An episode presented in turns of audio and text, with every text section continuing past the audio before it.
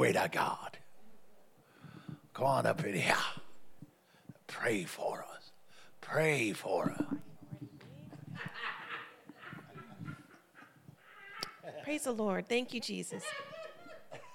Lord, we thank you for this day, Lord, and we thank you, Lord, that you're a good God, Lord. And Lord, we just ask that you be with us today, God, that we open our ears to hear, God, and that we are open to receive your word today. Holy Spirit, we invite you to this place. We thank you for for your goodness to us, Lord. In Jesus' name we pray. Amen. Amen. Amen. Well, glory to God. I'm glad you're here today. I'm glad that you are, are uh, amongst those that are hungering and thirsting after righteousness. The Bible says that blessed are those that do hunger and thirst after righteousness, for they shall be filled. Amen. And so uh, I'm expecting that today some of you going to get filled uh, to overflowing and that the Lord is going to meet you, that the Lord is going to meet you here. Amen. Thank God.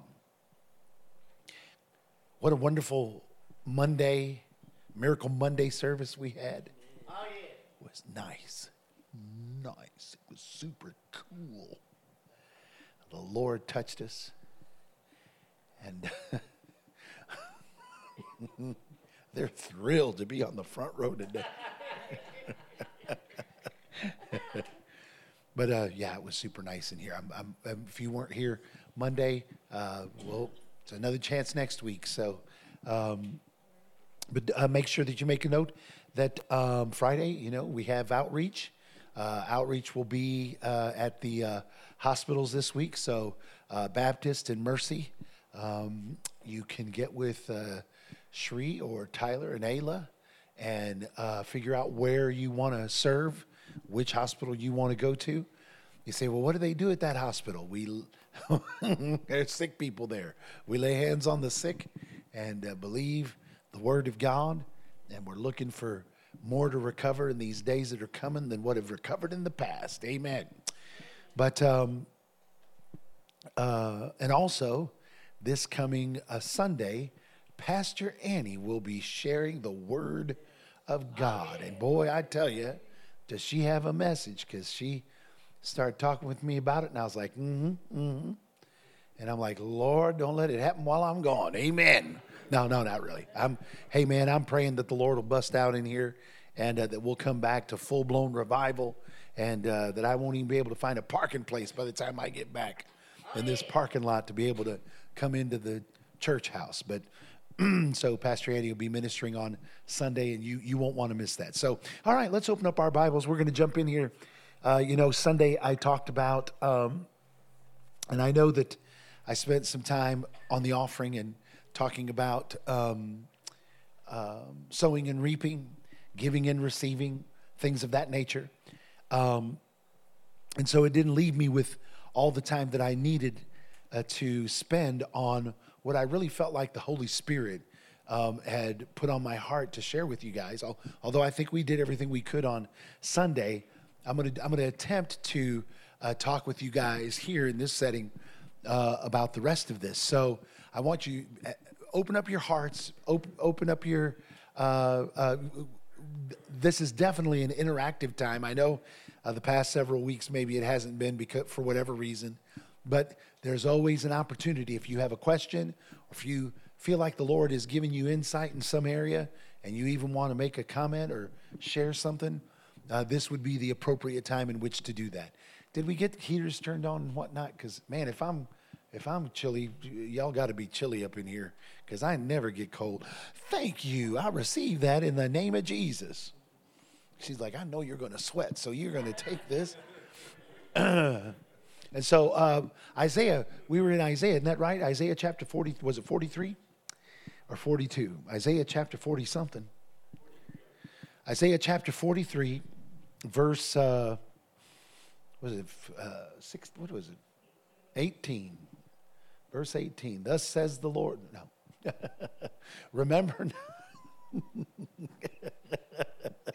Remember not the former things, nor consider the things of old.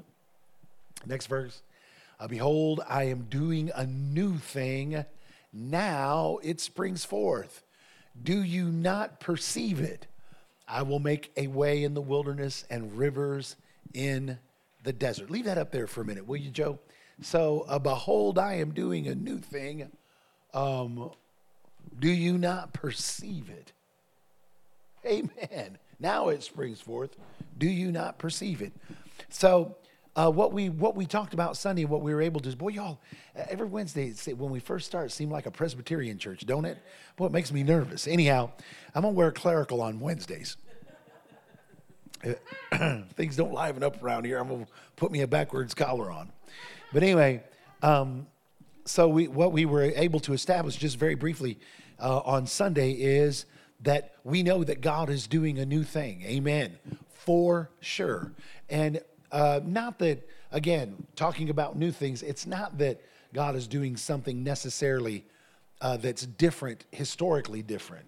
Uh, in fact, you know, uh, that Asbury revival, uh, the very same, I mean, if you, if you looked at the version of what happened in the 1970s compared to what happened uh, just this last, you know, these last several months over in Asbury, you probably wouldn't be able to tell much of a difference between what happened then and what happened now. Because it was a very it was it was so similar in the way that it happened but it was a time of prayer and worship in the 1970s just like it was a time of prayer and worship here in our in our generation in 2023 so i shouldn't say our generation but in, in 2023 so um, we know that uh, um, but what god did wasn't uh, god wasn't repeating a former thing that he did.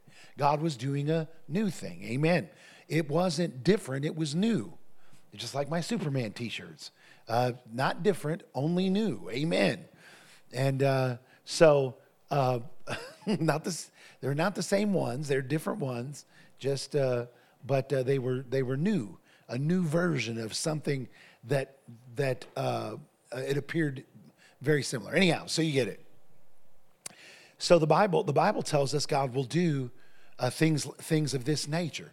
Now, what I realized and what, why I got on what I got on on Sunday was uh, that the Lord began to deal with me and tell me that there, um, that there were those of us here at Winners Church that we were hearing about revival and hearing about what was happening and hearing about you know, we were testifying and talking about how the Lord had been touching us, yet there were some of us that we didn't have the same experience. You know, some of us looked at Pastor Annie and we're like, that's wonderful, but I'm not, I didn't have a Pastor Annie experience. I didn't get wrecked like Pastor Annie got wrecked. Um, you know, she laid up here on the floor under the power of God, and then wasn't wasn't very uh, didn't didn't have a lot of ability uh, to be able to communicate without uh, getting choked up uh, with what was happening with her, and so it was a very deep, uh, very uh, emotion provoking encounter that she had with the Lord here at, at this altar. But you know what? When I looked at the picture that I think Ted or somebody sent me, there was no one else on the floor in that picture but Pastor Annie. So it was obvious that she had had something happen to her up here that maybe not everyone else was experiencing. And here's, here's, what, I'm, here's what I want to say to that.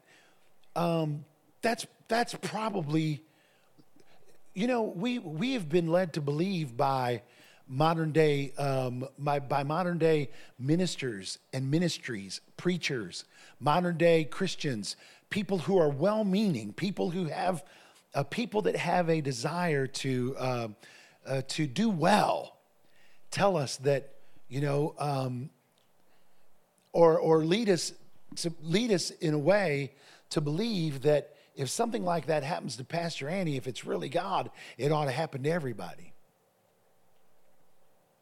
but you, but you know what? I'm going to tell you something. That really isn't consistent with Scripture. That's not really consistent with the Bible. It's not really consistent with how God has done things. In fact, much of what we see happen in modern day church services, um, it, it's, and i will be honest with you, man, it's kind of challenged me. it's challenged me because sometimes we have a tendency to uh, try to lock God into doing something that we desire to see instead of allowing him to do what he wants to do his way. Amen. And so, you know, when uh, this uh, prayer and praise was happening, there were uh, people that were saying, ah, yeah, if God's moving, then devils are coming out. And if God's moving, the lost are going to be saved. And if God's moving, the sick are going to be healed. And so we began to we now we began to give God a narrative that we wanted him to follow. We began to tell him what we were looking for and uh, how the only way that some people were going to validate what, what's been happening in these moves of the spirit is by certain things happening. And listen, I'm going to tell you right now, that's always dangerous and it's always wrong for us to do. You know, one of the things that I've, I've really had a, um, difficulty with over the years as, as I've been ministering and preaching and having revivals is when we when we testify to people about revivals that we've had. You know the first question that people ask me when we tell them, "Man, we've been in a we've been in a 10 week revival." Do you know what the question first question is that nearly everyone asks me? What's happening? What's happening? What's going on? And you know what they're waiting for? They're waiting to hear what, they're waiting to hear me tell them something that defines revival in the way that they see it, that defines the move of the Spirit in the way that they're accustomed to or the way that they've encountered it. And so if I say, well, people are getting drunk in the Holy Ghost, then there's a whole bunch of Baptist folks that are like, yeah, it's them charismatics. If I said, lots of salvations, the Baptist folks would be like, boy, they are in revival. But the charismatics like, that's not revival. They're just having a soul winning crusade.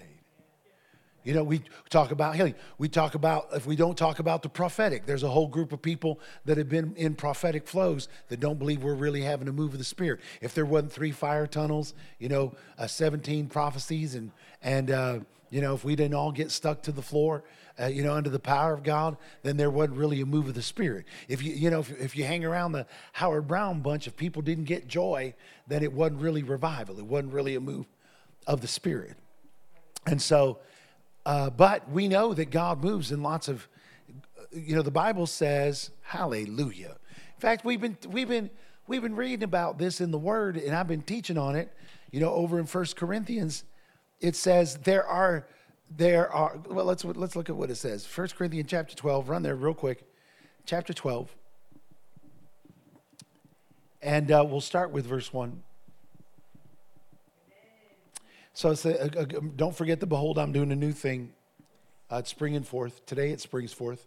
Will you not perceive it? Now concerning spiritual gifts brothers i don't want you to be uninformed. Uh, you know that when you were pagans you were led astray to mute idols, however, you were led.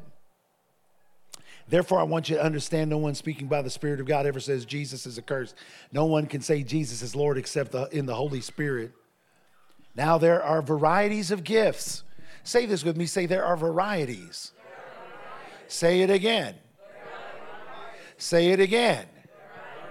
So, there are varieties of gifts.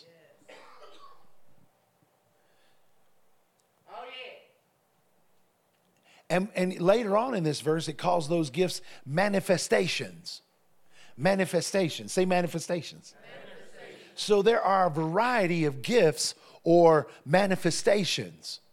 There are a variety of gifts. So now listen, if there's a variety, that, amen.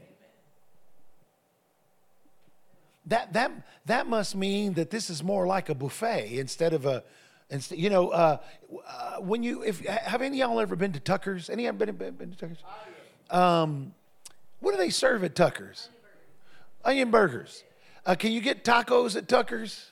You can't get tacos at Tucker's. Can you get uh, Indian tacos at Tucker's? No, you can't get it. Can you get a steak at Tucker's? No, you can't get it. If you go to Tucker's, you're going to get a burger. You know why? There is no variety at Tucker's. You ain't going to get fried chicken there. You ain't going to get chicken tenders. Uh, you're not going to get anything like that. It's burgers, french fries, and milkshakes. Period. Period. And so uh, that's what they that's what they specialize in. But see, in the Spirit, in the Holy Ghost, or the gifts of the Spirit, or the, or the what we call manifestations, of the Bible calls manifestations of the Spirit, there are a variety of manifestations. So it's not just it's not just a one thing that you can expect. It's a variety of things. See, that's, and I think that's what gets the body of Christ tripped up, is because we start to, you know what? I can tell you what my favorite thing is to eat. Right. In fact, when I go to the buffet, uh, when, when I go to Golden, my, my favorite uh, Chinese buffet, or it's not even Chinese, it's Chinese, Cantonese, Vietnamese, Mongolian barbecue. It's, um, what do you call it? Um, Golden Palace. Golden Palace, Vietnamese and Vietnamese. So the Golden Palace. When I go to the Golden Palace, I have my favorites. I like the Vietnamese egg rolls. I like the Vietnamese grilled pork. I like the Cantonese style fried rice. I don't know what style they do their crab rangoon in, but they roll it up like little piccolos, and I love it. I love it. Uh, they say that they got this uh, chicken that they call paper wrapped chicken. It ain't wrapped in paper, it's wrapped in foil. I guess it's foil paper, but I love it. I love it. I love it. One of my favorite things there is to hit the Mongolian barbecue. And so I hit my favorite stuff. But do you know what? There's some stuff on that on that buffet that I don't think I've ever tried. They got these little things wrapped in bacon I've never tried. I don't know what it is. I never read the little sign, but it doesn't look appealing to me. Maybe I ought to try it, you know? I know they have Japanese sushi on that. Now, you know what? They don't come across as being a great sushi place. If I want great sushi, I know where to go for that. Uh, I don't I don't go to Golden Palace. But, but how many y'all understand? There are things sometimes that we don't partake of or we because we prefer other things. But here's the thing about the Spirit: we ought to be willing to receive everything that the Spirit has to offer. Amen. What, when He's offering it, praise God. So when we see the Spirit of God manifest Himself, like He did with Pastor Annie, and working in her and working with her, and see that happen, there's nothing wrong for us to say, Ooh, I want that, because it looks good. Now, it may happen to you, and you may, you may be like, Lord, please don't do that to me again. Because some things are more appealing when you watch it than when you receive it. Man, I'm going to tell you right now, before Brother Rodney Howard Browne came to this country and started preaching all over, and people started getting joy and getting drunk in the Spirit, the Lord was doing that through our ministry. Not in the same measure, but in a, in a smaller measure. So we'd go places and people would break out in holy laughter. I remember my grandmother, uh, it wasn't even one of our meetings. My grandmother was sitting in a meeting with Lucy Rael over in Tuttle, Oklahoma. And uh, during the offering, the fire of God fell on my grandmother, only fell on her, but she began to laugh in the spirit. I mean, she laughed, and I'm not talking about just giggle, you know, under her breath. I'm talking about she belly laughed and he hawed until she was crying with tears of joy and laughed and laughed for, for about an hour. She laughed. And that whole service came undone with the joy of the Lord. Now, see, Rodney hadn't been we, nobody knew nothing about Rodney Howard Browne or that kind of manifestation of the Spirit, but that was a manifestation of the Spirit. You know, there were some people that were in there that I'm sure that they thought, boy, I'd like to have that. Man, I wish God would do that with me. I remember seeing a, a video of Kenneth Hagin uh, in the early eight, late 70s, early 80s, he was at Fred Price's church, and the Spirit of God got on uh, Brother Hagin, and he and Fred Price go to carrying on a conversation with one another in unknown tongues. He speaks to Fred Price in a tongue, and Fred Price speaks back to him in a tongue. Pretty soon, Brother Hagin breaks out in joy and gets holy laughter, and he laughs for the next 45 minutes during that. No one else in that whole church received joy. It's just Brother Hagin. He was up there just a laughing and laughing. And then the fire of God hit him so hard. I'll, I'll never forget this. Fire God hit him so hard, he jumped off that platform at Fred Price's church. He ran down the aisle of that church and ran back up the aisle, all the while, everybody just looking at him. People not having a clue. Now, they, I think, I think most of them probably recognized it was the Spirit. Are y'all hearing me? Now, did that did that happen in every brother Hagin meeting? No. Did that happen in every one of the meetings we had where grandma broke out in joy or somebody broke? No, that didn't that didn't happen in every one of them. But it happened as the Spirit willed. Because see, those are say this with me, say those are manifestations of the Spirit. Now let's let's read on. It says there are varieties of gifts or manifestations, but the same Spirit. There are diversity, or there are varieties of of service, but the same. Notice how it's talking about varieties here. Next verse. And there are varieties of activities. Are y'all seeing this? There are varieties of gifts and manifestations. What is the second one? There are varieties of op- what is it? Service, and there are varieties of activities. But the same God who empowers them all in every one. Next verse. To each is given the manifestation of the Spirit for the common good. You know, I think that's the part that, that I, I didn't realize maybe that some of us didn't understand. Now, I, I've always gone over it fast because I, it's my assumption that people understand what this, what this means. You know what? Uh, and I think you all have heard me say this before. There have been times that we've seen uh, and, and uh, been a part of meetings at different places, and um, you know, there were, there, were, there were goings on in those meetings that I was like, well, you know what? Uh, that, that very well might be the Spirit of God moving and working in those people over there. But we may not go over there and participate in that. That may not be, that may, that may not be uh, a part of what the Lord wants us to uh, throw ourselves into, maybe. But we're not gonna, we're not gonna look at it and say it's not God. Now we know this. There are three things that happen when the, there are three things that manifest when the Spirit of God um, works or when the when the presence of God comes. What are the three things that manifest when God shows up? The devil, the, devil, the Spirit, Holy Spirit, and the flesh. Not in that order, but every time God goes to working, three things will always manifest. The Holy Spirit will always manifest, the devil will always manifest, and the flesh will always manifest. Always. And so we've, we've, got to, we've got to keep that in mind also. We've got to magnify the Lord. So, you know what? Uh, for us to be safe, then, we shouldn't magnify the manifestation. We should magnify the happenings. We should magnify the Lord and allow whatever it is that He's doing uh, to be magnified as a result, not because we magnified it, but because He magnified it. Amen. To each is given the manifestations for the common good. Next verse. And then it goes through those, those different manifestations of the Spirit. Um, it says, For to one is given the spirit of utterance of wi- wisdom, to another, utterance of knowledge, according to the same Spirit. Next verse. To another, faith by the same Spirit, to another, gifts of healings by the one Spirit, to another, the working of miracles, to another, prophecy, to another, the ability to distinguish between spirits, to another, various kinds of tongues, to another, of the interpretation of tongues. All these are empowered by one and the same Spirit who apportions to each one individually as he wills. So say, as he wills. As he wills. All right, so now that we got that out of the way, um, run to the book of John, and we're gonna we're gonna talk a little bit about some specifics. So so here's the, here's the thing that I want you all to understand this for this for every one of us. Talisha, it's so good to see you. I, don't get out of here without letting me see that baby today. Because you stuck out on me last time. I missed it. So, um, Talisha, you know, Talisha and I have had conversations where, um, and, and really, I, I, I'm, I'm not going to pick on Talisha. I'm not picking on you, Talisha.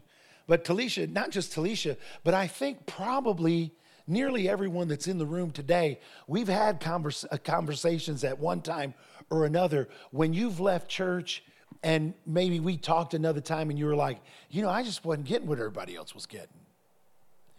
What was happening with them wasn't happening with me.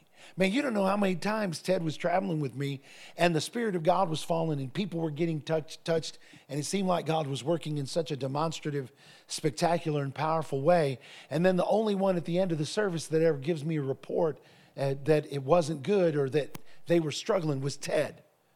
I mean, people laid out. I mean, I, I have hundreds of people laid out under the power of God and talked to Ted after service, and he's like, Man, I, I've had a burden I just felt, I felt a heavy. I felt, I felt like, and then he'll come. You know, Ted has to demonstrate. So then he comes and he puts his weight on you. He pushes on your shoulder, them sausage fingers of his on your shoulder, and he says it felt just like this, like real weight, like you, you know what I'm talking about, real heavy, like. That's what he said. Now, you know, there was a time that I was like, Ted, you're on crack. You need to get, you need to get, you know, when when that happens, you need to run to the altar. You know. Um, I used to I used to think there's something broken with him. Uh, but then you know I began to realize as I read these verses of scripture that the Holy Spirit doesn't always do the same with everyone in a service. Sometimes when he's working with people, he's working with people in the area of intercession. Oh, Do you know some some of the reasons why a majority of the people are getting it is because there are a few that are carrying a burden and praying that burden through so that everybody else can receive.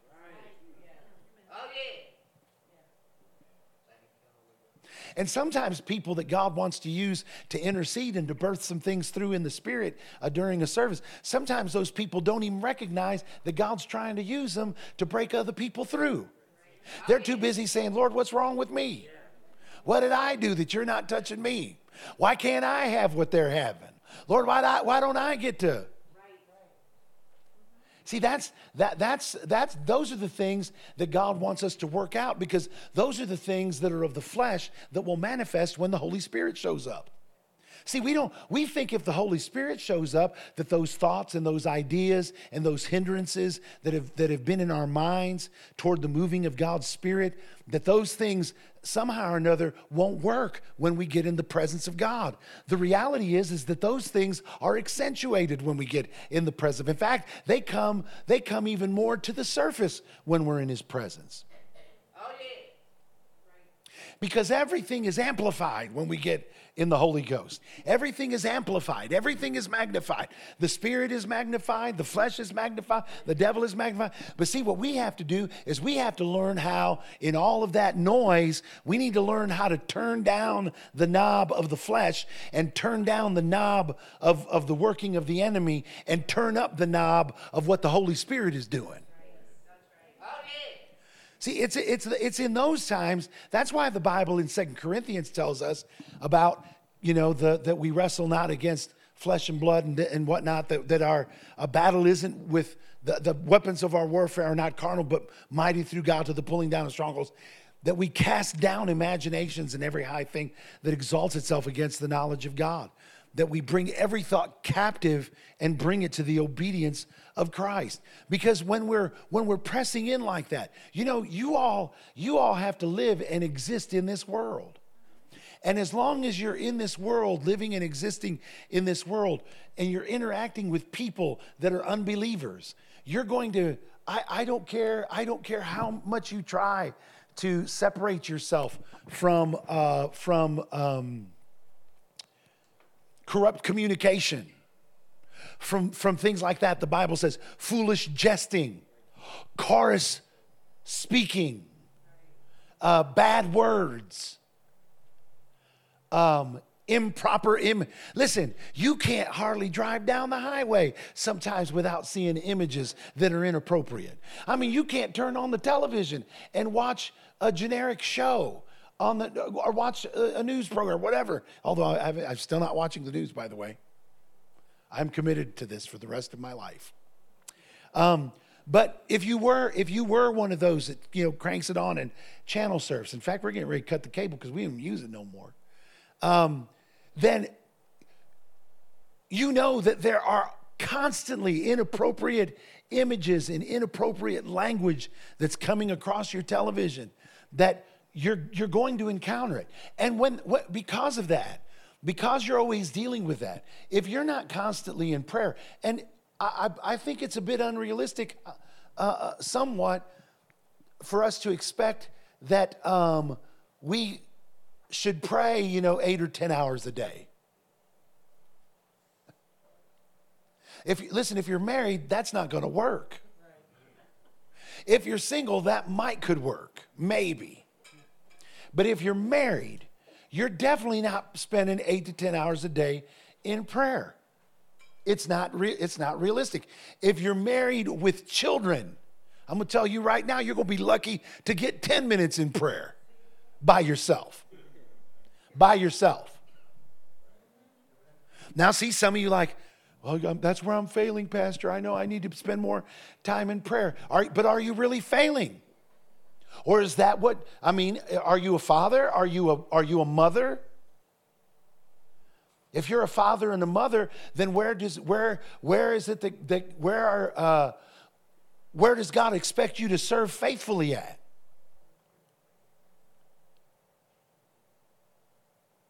Why do you think that's why that's why Paul said, I'd rather you stay single.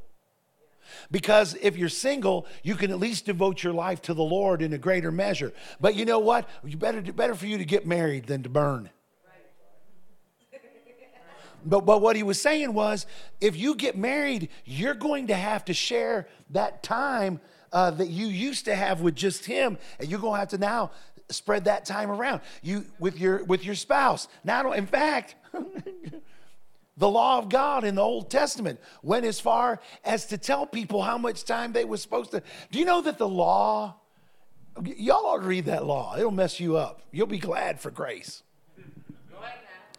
Because that law, that law made a spe- specific provision for certain people in certain um, professions or that had certain occupations. For example, a tanner, which is a nasty job, T- the tanning of hides, because they were so smelly, the law had to be settled that wives could not purposefully stay away from their husbands just because they were stinky. But they were required to come together. I mean, it was crazy that they had to make a law. but sometimes we don't realize, we don't understand that if we're really following the Spirit, that the Spirit will lead us to spend time with our children.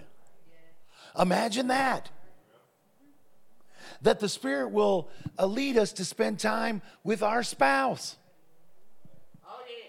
Now he won't lead you to he won't lead you to go away from him to spend time with your spouse, but he will lead you to to uh, um, committing yourself to the responsibility. Now, does that mean you're going to get to spend 10, 11, 12, 15 hours or whatever? You know what? I think that probably there are some, if they, you know, Annie and I, for a period of time, we, we functioned in a grace that allowed us to be away from one another for long periods of time while we were married. And although it, it, it wasn't, it sucked, God enabled us and strengthened us to be able to do that for a period of time, and it was appropriate in that time. Well, guess what? That's no longer appropriate. There came a point in time where the Lord was like, that's it. But we have to be willing to follow the Spirit. Are y'all, are y'all okay right now? Oh, because y'all are still awfully quiet. Amen. Amen. So sometimes when we're looking at other people, you know, uh, I'm going to tell you something. If someone spends more time with God, then guess what? They're going to be more sensitive to the Spirit. If someone spends more time around people who allow the manifestations of the Spirit to happen through their lives, and they're going to be more sensitive to certain things.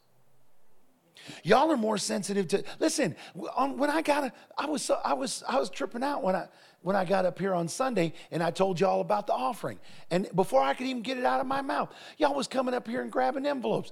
Do you know that that probably wouldn't happen in another church? Go ahead now. In fact, I've been to churches where all I did was teach a little bit for 10 minutes on the offering. And um, uh, in fact, I'm thinking of one church in particular here in, in, the state of Oklahoma that Sheree called the pastor of that church that I'd been to. She wanted to see, you know, she's like, hey, you know, maybe we can go back. And she called him up. The guy was still yet. This was years ago. This was back in 2009. 2008, 2009 that I'd been at this church. And, uh, um, you know, we didn't, we didn't go back. I, he, he wouldn't return my calls. Well, Sharif called him up. It's like, hey, you know, we're, uh, Pastor Ziggy hadn't been there, you know, since 2009. We figured maybe, you know, you guys might want to. He's like, no, man, when he came, they got mad because he talked about finances. Heck, if they'd have been in the meeting on Sunday morning, imagine how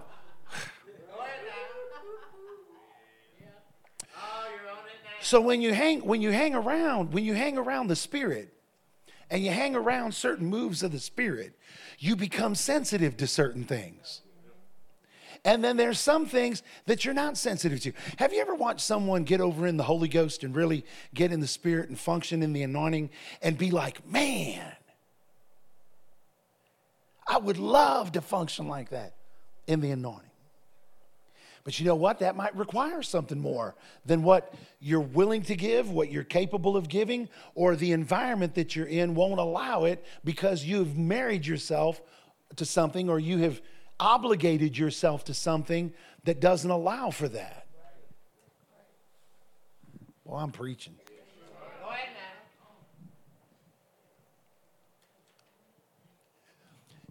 And so, you know, Pastor Annie, when Pastor Annie fell out up here, here's what a lot of people don't understand about Pastor Annie is that she wasn't in a lot of those meetings where the Spirit of God.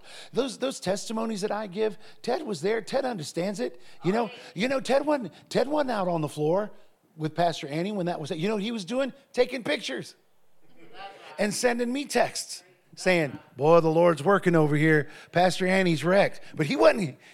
He wasn't all woo woo woo woo woo. No, man, he's he's all up taking pictures. But Annie, she wasn't about to break out her phone and take a picture. Spirit of God was on her.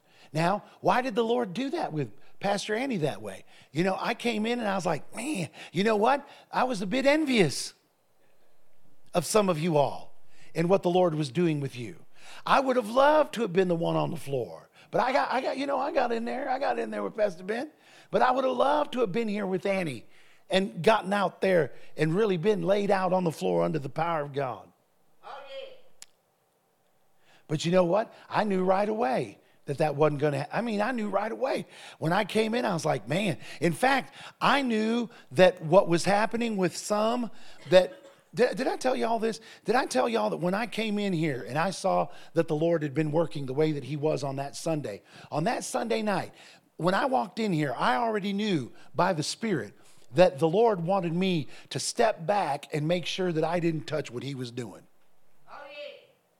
Do you know why I didn't want to touch what he was doing? Why I felt like the Lord was leading me that way? Because I have been a part of the moving of the Spirit. I've been, I've been, I've seen revival. I've flown in, flow, flown with revival in a previous season, and I know, behold, he does a new thing. And I know that in order to navigate that new thing, I'm going to have to perceive it or I'm going to have to discern what He's doing by the Spirit. Do you know it'd be much easier for you to discern what God's getting ready to do next than it is for me to discern what God's getting ready to do next? You know why? Because I've been exposed to a pattern and a, a way of a way of God doing something. He raised me up to do something. Now, you know what? This thing that happened over here and that was happening all over this. Listen, I had to step back because God hadn't done that. I've never been to a place where God did that with us, where people just prayed and praised. Never had that happen. Never been a part of a meeting where people came from all over the world to participate in that meeting because they were hungry for what God was doing in that particular meeting. So I told Annie, I said, Annie, I want you to take the lead on this. I want you to take the reins. I, I sent Miss Rhonda a text. I said, Miss Rhonda, if you hear the Holy Ghost say something to you, you be, feel free. I, I just heard crickets on the other end, but it's okay. I understand. I understand because we was because you get nervous. You get nervous. Does anybody else get nervous when you get in the presence of God? I get nervous. I'm like, I don't want to mess anything up. But I knew this. I knew that someone else that was here had maybe had a better chance, maybe not, but I thought there's a possibility that they have a better chance of hearing something that maybe I'm incapable of hearing. Simply because of what I've been involved with. Do you, do you know a lot of the reasons why? There, I was watching, um, Michael will relate to this when you're a pilot, you watch a lot of programs about plane crashes. And the reason you do is because you want you want the bejesus scared out of you every now and again. You want to make sure that when you get in an aircraft, you're not getting in there and getting in there with a stupid mindset. Boy, that's right. most most airline crashes. I in a there was a particular uh, airline. I think it was either Korean, some some some uh, Asian airline was having a a lot of of uh, accidents. I mean, bad ones because it's an airline and they had passengers and hundreds of people were being killed in these accidents. And do you know what they found the reason was for the accidents? The reason for the accidents was that in an emergency situation, um, even though uh, there, there are two pilots there's the captain and then there's the first officer. Of course, the captain is the top dog, the first officer is there to do whatever the captain says. But in this particular airline, there was, there was, uh, there was such a, uh, a um, there was such a big gap between those that were captains and those that were first officers that planes were crashing because the first officers were afraid to, to say anything to the captain about mistakes that were being made in the, in the, in the process. You know, there, an, an accident is a series of, of links in a chain. And the first officer, because of the hierarchy, was afraid to break one of those links in the chain to prevent the accident. And so they'd end up a smoking crater in the ground with people dead because they were afraid of that. High. And uh, those, those captains, they're, they're, they're being introduced to new aircraft that the first officers have more training on than they do. New things new things. So, you know what they had to do? They had to do a bunch of retraining. That's what I'm trying to do right now. That's what I'm trying to do right now. I'm trying to do some retraining. Amen. I'm trying, I'm trying to help us to understand. You know what? There, I'll, I'll, be honest with you. This isn't the shoutingest bunch of material you're, you're, you're ever going to hear. This isn't going to want raise you up to your feet and have you shout your head off. But I'm going to tell you right now, in the environment of revival and when the fire of God is falling, you're going to glad that you're going to be glad that you had a pastor that took the time to tell you these things because you're not going to be the idiot that crashes into the ground and becomes a smoking crater. Amen. Sometimes there are people that are more qualified to be at the controls than I am. But, Pastor, you do such a good.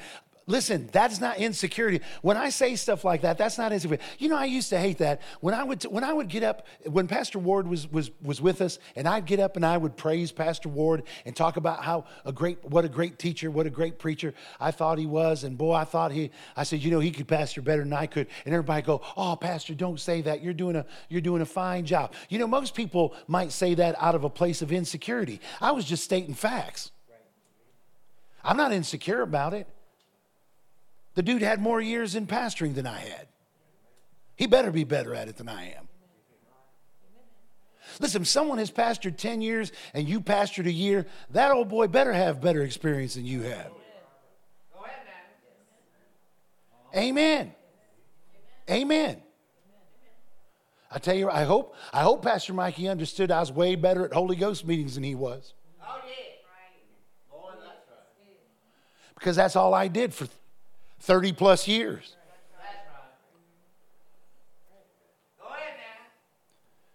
May not turn out to now. Don't get, I'm not being crazy. I'm just spitting facts here.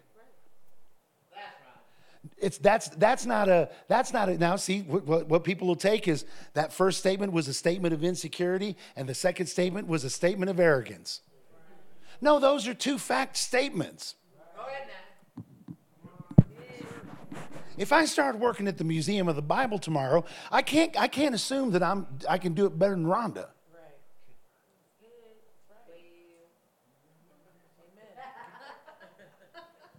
Amen. Annie's been working for the state of Oklahoma 30 years doing payroll. She started out statistical uh, uh analysis.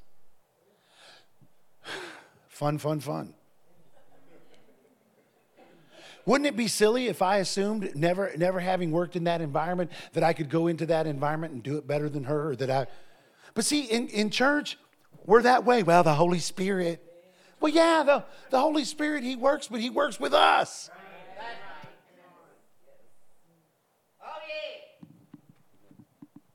And what he'll do through us will be powerful and it'll be awesome. But it may not be on the level of people that have experience and have experienced and walked in that place. And so, you know, Pastor Annie, she hadn't she hadn't had the opportunity to get over there in some of them places we've been. So this was something that was it was f- familiar to her, but it wasn't something that she encountered all the time. Now, some of y'all said, I've never encountered that. You know what? Some of you may never encounter anything like. I, I, I hate to tell you that, but I'm just going to tell you the truth. Some of you may never, ever encounter that. because it's not a necessary component of what God has for you. You know what? You, you will not hear that taught in charismatic Pentecostal circles. They're going to tell you, every one of us, everybody get in, everybody get in. Well, that, that means different things to different people. Whenever I was, whenever Ted and I, we one time uh, there was a fellow that came to uh, South Oklahoma City. His name's Randy Clark, and Randy Clark came to a church in South Oklahoma City, and Ted and I, we went over there because we heard they were having Holy Ghost meetings, and we're Holy Ghost people. Oh, so we go to this Randy Clark meeting, and it was listen. We walked in, and this guy was playing the guitar. They were praising God, and I don't know what this dude was was singing before, but he was up there, and we walked in just in time for him to be like, you know, he's singing in the spirit, We love you, we love you, we love you, Lord. Oh, we love you. People are drunk in the Holy Ghost. People are laughing. People are laid out on the floor. People are laid back with their heads back in their chairs. Oh, oh, oh. he's like, Oh, we love you. We love you. And then he breaks out, He loves you. Yeah, yeah, yeah. He's singing a Beatles song. He loves you. Yeah yeah, yeah. I thought it was cool. I was like, cool. Spirit of God fell. Spirit of God fell. But anyway, he was like, he was telling, he's like, um, he got up, Randy Clark got up and he said, We're gonna have some testimonies tonight of people, you know, there's some people, there, there are people all around. We sat, there's people all around us, maybe, maybe 800 people.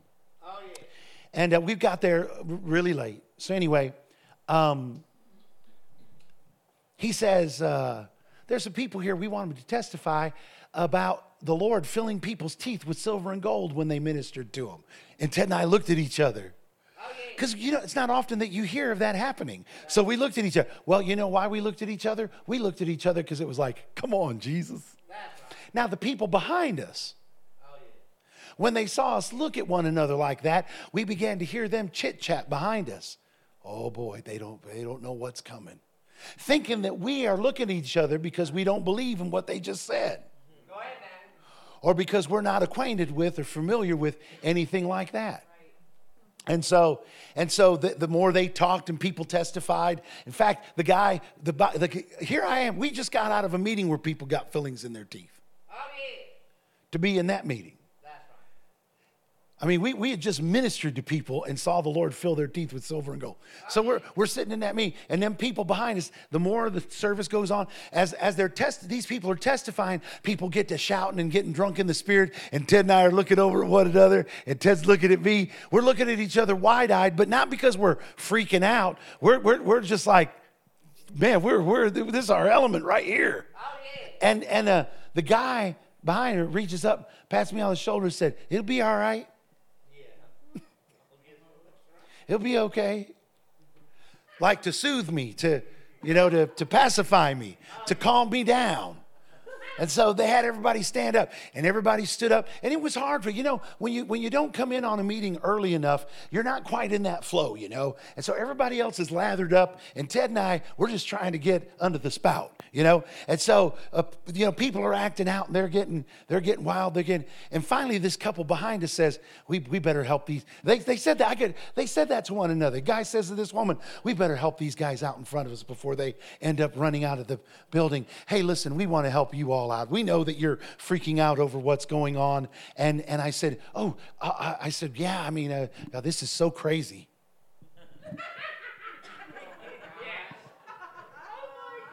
this is so crazy. I said, this crazy, isn't it, Ted? Ted's like, oh, yeah, it's crazy. It's, oh, it's, praise the Lord, amen. And they're like, well, have you ever, have you ever received the baptism in the Holy Ghost? Have you ever received the baptism in the Holy Ghost with the evidence of speaking with other tongues? Listen, we just. Ted, Ted went to Ted went to laughing. Ted went to laughing, and I go. I said, I, I think so. I think I have. I said, I, yeah, I believe so. I believe so. They said, well, they said, you can't think so. You got to know so. Have you ever, spoke? and they were, I mean, they were right, but I was messing with them. Have you ever spoke with tongues? I said, well, you know, I grew up in a house where they spoke in Spanish and and they, you know, I, I, I, just, I just, I just, I was drawing it out, you know, drawing it out. I said, but you know, I did. I said, I did get born again in a Mennonite church, and uh, I said, I got filled with the Holy Ghost in that same Mennonite church. I said, I spoke with other tongues in that Mennonite church. I was called into the ministry at 16 in that Mennonite church. And I've been preaching the gospel for 20, 28 years. And I said, these things they were testifying about tonight is the first time we've heard of it happening outside of our meetings. I said, so we, I said, you don't have to worry about us. I said, we are, we, we are with you. Uh, I said, we're just trying to catch the wave. And they, you know, they did. I don't think they believed us. Do you know why? Because we weren't acting like them. Because we weren't acting like them. Come on, it's a dangerous thing to judge what God's doing in the life of an individual based on what you see. Listen, I've done it before looking at a crowd. Y'all hear me do it sometimes when I'm like, come on, y'all, amen, amen. And y'all are like, dude, I'm with you. I'm with you. You know, y'all are y'all are always trying to uh, encourage me. No, Pastor, we was just getting it. We was just we was soaking it in, or or whatever. But you know, sometimes we that's what we get. Uh, uh, we allow ourselves to become obsessed with is what we think we're seeing with our eyes. And your eyes are a very poor indicator of what God of what God is doing by the Spirit. Amen. And sometimes, you know, when, when, when the Holy Spirit is working in you and moving in you, you know, some of you, you sense the presence of God. You, how many of you have been aware of God's presence these, these past several months as we've been gathering? Maybe you didn't get wrecked. But you know what? When Annie got wrecked, you were aware he was here. G- guess what? Do you know you're doing better than most people? Sometimes where we get shipwrecked is when we say, well, Lord, you got to do it with me. And if you don't, what's wrong with me? Why didn't I get wrecked? Now, when you become aware of his presence and you entertain his presence, amen. amen. Praise the Lord. All right, where did I tell you? John chapter 20? Is this, I know I'm, I'm kind of covering the same, same thing I covered on a Sunday a little bit, but let's, let's get into some of this here. And, and some of it I'm, I'm, I'm not. So you're you're you're definitely going to, you all are definitely going to. Uh, um, there are some things that you're going to catch on to quick. Revival, y'all are going to. Our church is a revival church. We're not going to be a revival church. We are a revival church. It's not coming, it's here. Uh, uh, are we experiencing the revival of the last days? Well, we're, we're in the precursor phases. We're in the beginning phases of God preparing us for that great uh, awakening, that great outpouring of the Spirit. But uh, again, understand this. Some of y'all still don't know yet. You're a revival church, but you still don't know yet what you're getting into. Go ahead now. You, you still not yet, you have not yet discerned what you're, what you're messing with. What some of us we prayed for, we don't understand what we prayed for. That's right. Go ahead now. Now let's uh, read verse 24, chapter 20, verse 24. I want to show you how their people experience different things in the word uh, than other people. Uh, now Thomas, one of the twelve, called the twin, was not with them when Jesus came. So Jesus showed up. He appeared to his disciples earlier in this chapter, and when they saw him, they were elated, excited, they were beside themselves because the Lord had, uh, had shown up. But Thomas wasn't there. Who knows where he was at? Um, he might have been at the buffet. But anyway, so the others, so the other disciples told him, "We have seen the Lord." But he said to them, unless I see in his hands the mark of the nails, and place my finger into the mark of nails, and place my hand into his side, I will never believe. So you see, Thomas, I was I was with an old preacher one time, and he started telling me this whole deal. He said, you know, Thomas got a bad rap. They called him Doubting Thomas. He said, but you know, Thomas, really what he was looking for was his own personal encounter with Jesus. Those other disciples had had a personal encounter with Jesus, but he hadn't had a personal encounter with Jesus. Now the Lord was, you know, he did, uh, the Lord was trying to encourage him not to be believing just because he saw and whatnot. But verse 26 says, Eight days later, his disciples were inside again. Thomas was with them, although the doors were locked. Jesus came, stood among them, said, Peace be with you. Then he said to Thomas, Put your finger here and see my hands, and put your hand and place it in my side. Do not disbelieve, but believe. Thomas answered, My Lord and my God. And Jesus said, have you believed because you have seen? Blessed are those who have not seen yet have believed. So um, you see here that Thomas had a different Thomas had a different experience than the other disciples had. He didn't have the same experience that the others had. You know what, church? I believe we made a huge mistake. I believe we've made a huge mistake and given people an unrealistic expectation. I mean, here I am in my mid 50s and all through, I wish I'd known, I wish I'd known this. I wish I'd known this in my 20s.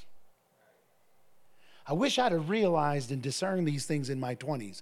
But I think we've done more harm to the body of Christ as Pentecostal charismatic people in the, in the last 20 years, whatever it's been, or last 30 years, than we helped. And here, here's, here's why I believe that. I was listening to Brother Hagin one day, and he, he said this. He said, I couldn't believe that. When I heard him say this, I couldn't believe it. I had to rewind and listen to it again.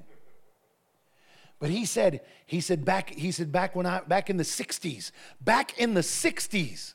I was born in the 60s, 68. When they went to the, when they go to the moon 68? That's when they went, yeah. Um, or they, they did something that way. But in 1968 is when I was born. But he said in the 60s, when they would have revival services. Do you know what? Do you know how they would, would determine whether they were in revival or not? They said if they had four or five people get born again, they knew they were in revival. They knew that they were having a move of the Spirit. He said if they had one or two people baptized in the Holy Ghost, they would extend the meeting for a while because if they had one or two baptized in the Holy Ghost, it was a gully washer. Y- y'all, do y'all know what a gully washer is? A gully washer is a big time move of the Spirit. They were having a big time move of the Spirit. He said, he said that was extraordinary. That was extraordinary in those days. It, he said that they, they were really in revival. I, I listened to that and I thought, wait a minute. Nowadays, if you, don't, if you don't have 40 or 60 people make decisions, then you haven't you know, you know the difference between what happened with Brother Hagin in his time and what's happening with us now? They had four people that really got born again. We have 60 people that prayed a sinner's prayer. Are y'all hearing me?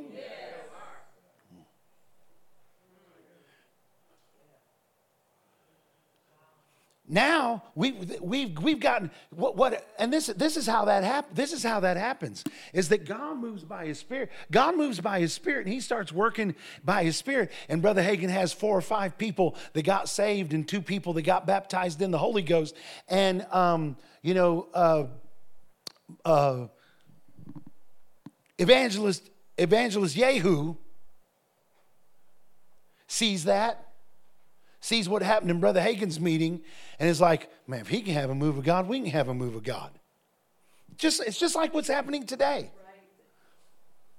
Man, we're gonna we're gonna have us we're gonna have us 20 decisions this week. And pretty soon they're pushing, they're not pushing for a real life change in people. They're not pushing for a real move of the Spirit. Now they're just pushing to have 20 people because Brother Hagin had four. And then pretty soon, well, we're to have 50. Well, you know, Jimmy Swaggart had 100. Well, you know what? We're going to have 200. Until finally they've got they've got thousands of people responding to altar calls and the church never growing. For all the people that are getting saved, boy, the church sure isn't growing any.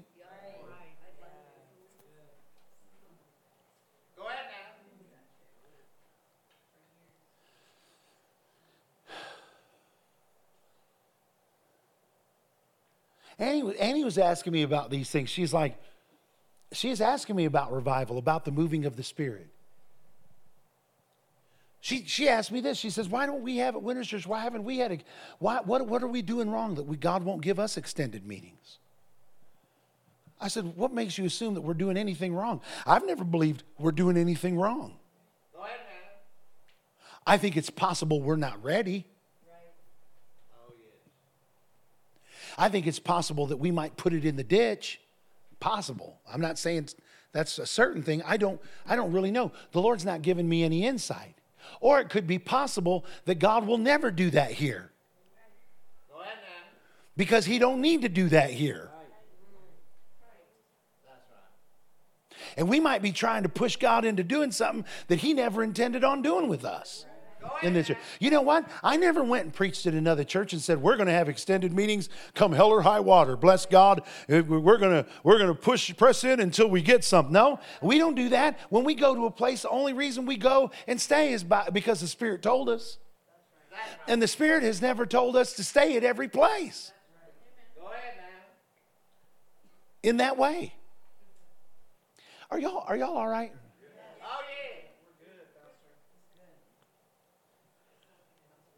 So when I'm when I'm you know when we're when we're thinking about that, when we're thinking on these things, you you have to you have to think on those things rightly, church.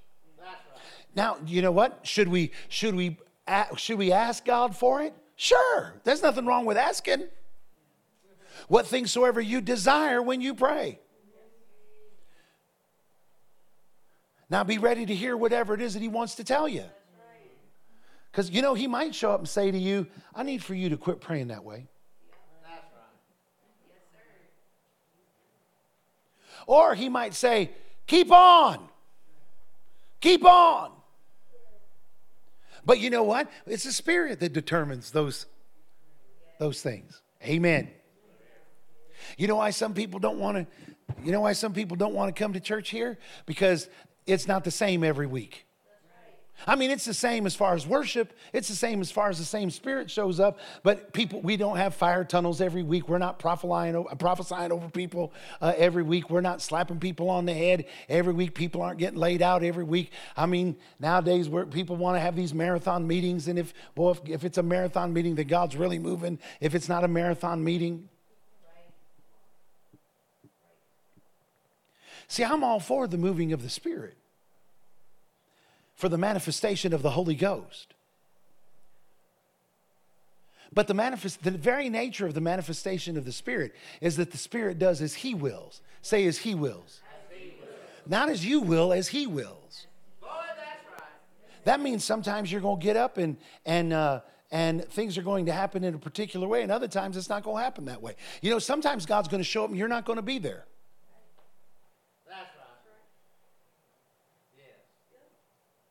There might be a day y'all roll in here and there'll be about five people in here wrecked. And they're going to stand up, they'll be glowing. You're going to be like this. You'll be, I mean, literally, they'll be set ablaze with the fire of God. You'll feel the radiating presence off of these people, and you'll be like, man, uh, dude, I can't look at you for the glory of God I see on you. Yeah, Jesus showed up in here. You know, you know what your flesh is going to want to do? What's wrong with you that he couldn't show up for you? But that's not what it's about. I want to show you. You want to go to another verse? Let's go to another verse. Some of you, you get out of here. Uh, uh, Matthew chapter 17. I'm going to show you this. It's in the Bible. Matthew chapter 17. See, now nowadays, people are making everybody believe that we can all have the same experiences, the same encounters, have the same manifestations, have the same. In fact, we get, we get, we line people up to ha- to get them into the same experience we have. I'm going to tell you about 99, 90% of that is just well-meaning people getting in, the, in, their, in their emotions. Most of the joy that we see manifest, you know what? When Brother Rodney came and that joy broke out the way that it did, when we had that joy breaking out, it broke out, but it was as the Spirit willed. Joy would hit about four or five, the joy of the Lord. Holy Ghost drunkenness, holy laughter, laughter that was a manifestation of the Spirit would hit about four or five people in the meeting. Everyone would laugh, but it was only about four or five that were manifesting the Holy Ghost. But everybody would laugh. Why would everyone laugh? Well, because it's hilarious. And honestly, there's nothing wrong with laughter. Bible says a merry heart doeth good like a medicine. Amen. The Bible talks about our uh, the, when the Lord turned the captivity of Zion, we were like them that dream. Then our mouths were filled with laughter and our tongue with singing. Amen. You know, when someone's laughing, it's probably appropriate to laugh with them. But you know what we did? We called every bit of the laughter that was happening the Holy Ghost. We said it was all the Spirit, the manifestation of the Spirit. And I'm going to tell you right now, it never was all the man. It never was. And I'm not trying to knock it, but not every bit of what was going on was the Holy Ghost. We weren't going to stop and talk about it right then either because the Spirit of God was moving. We were going to magnify the Lord and we were going to minimize the flesh. We were going to minimize the devil, but we were going to magnify. See, some people like, well, why didn't somebody tell me I'm not going to participate in that anymore? No, listen, you, how many of you would like for God to wreck you with holy laughter? Would that be appropriate to pray for that then? Would it be appropriate? Yes. What if you desire it? The Bible, in fact, the Bible goes on to say, desire the best gifts desire the best manifestations. Amen. Joy is a manifestation of the Spirit. Amen. So, should you want it? Yeah. Now, will, will you get it just because you want it? Not necessarily. Why? Because those things come as the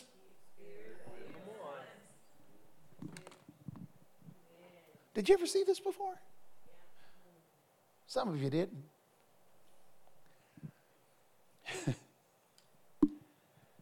I'm, I'm going to show you this here. Look what it says. Matthew chapter 17, starting with verse 1. After six days, Jesus took with him Peter and James and John, his brother, and led them into a high mountain by themselves. Who did Jesus take with him? Peter, James, and John. How many of those, how many fellas is that? How many do you have traveling with him? So, a quarter. A quarter of the people that traveled with him, that lived with him, that left their jobs for him, that left their families for a quarter of those people he took with him. Are y'all seeing this? And he was transfigured before them and his face shone like the sun, and his clothes became white as light. And behold, there appeared to them Moses and Elijah talking with him. And Peter said to Jesus, Lord, it is good. it is good that we are here. Listen, that's what you ought to say when you're in one of them places. It is good that we are here. Amen. If you wish, I will make three tents uh, here one for you, one for Moses, one for Elijah.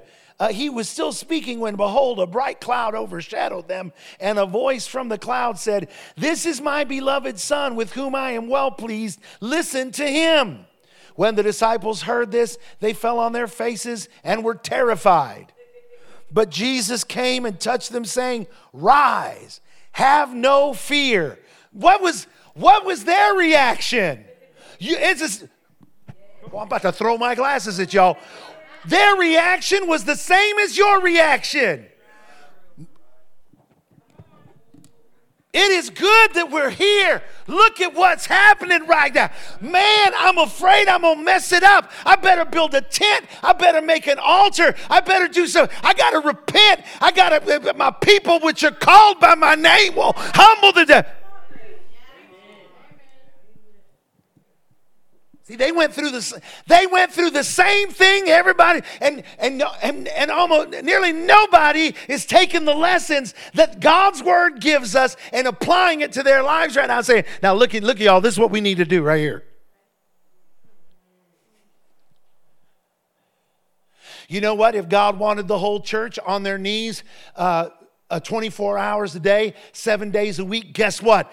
Everybody would have been on their knees every day, 24 hours a day, seven days a week. But there are different, there are different services and there are different manifestations and there are different activities. There are. But it's the same Holy Ghost. Does that mean we ought to rest on our laurels and sit around here and say, Well, Lord, if, if it be thy will, O God, Lord, if you want to do it, I'm, I'm right here. I'm not going to press in much because I'm not sure what you really want. No, we press in.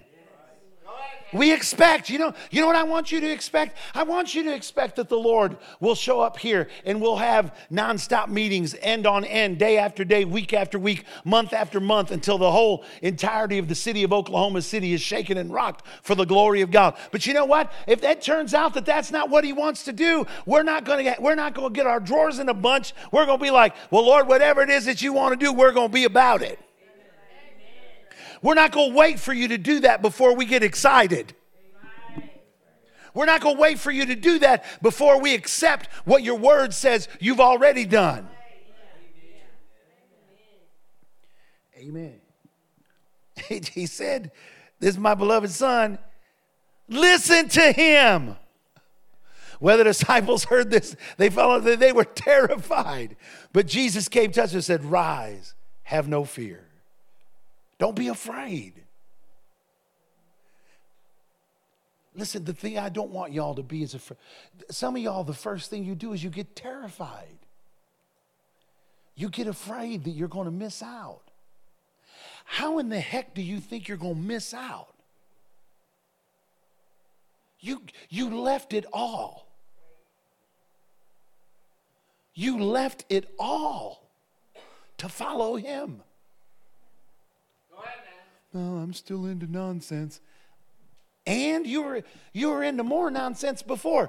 If you were in more nonsense before this and you're in less nonsense now, how much sense does it make that it would be easier for him to reach you now than it was for him to reach you before?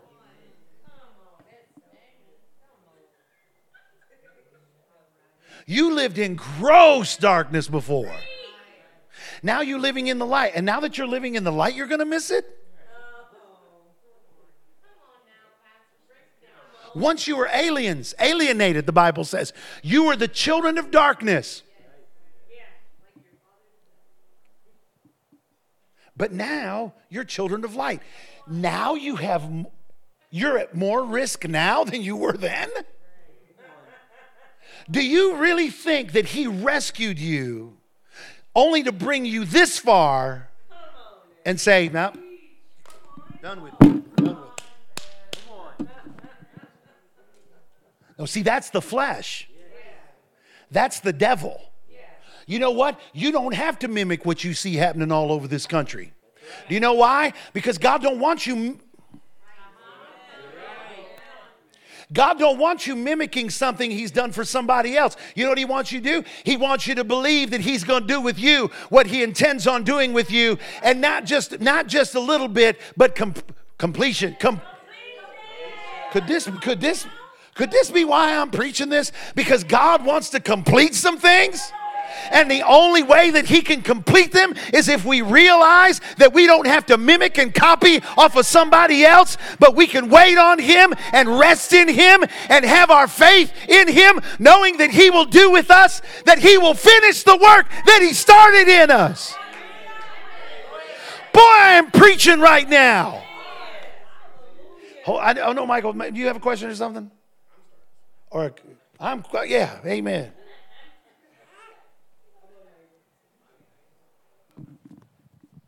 Before Michael, before Michael says this, let me read the rest of this. It says, And as they were coming down the mountain, Jesus commanded them, said, Tell no one of this vision until the Son of Man is raised from the dead. Not only did they have an experience, he said, Don't tell nobody about it till I'm gone. Those old boys rolled up on the other. Glory. Glory to God. They rolled up on the other night and they say, Hey, man, where y'all been? Oh, we, we was with Jesus. And then under their breath, they're like, and Moses and Elijah. Can you imagine?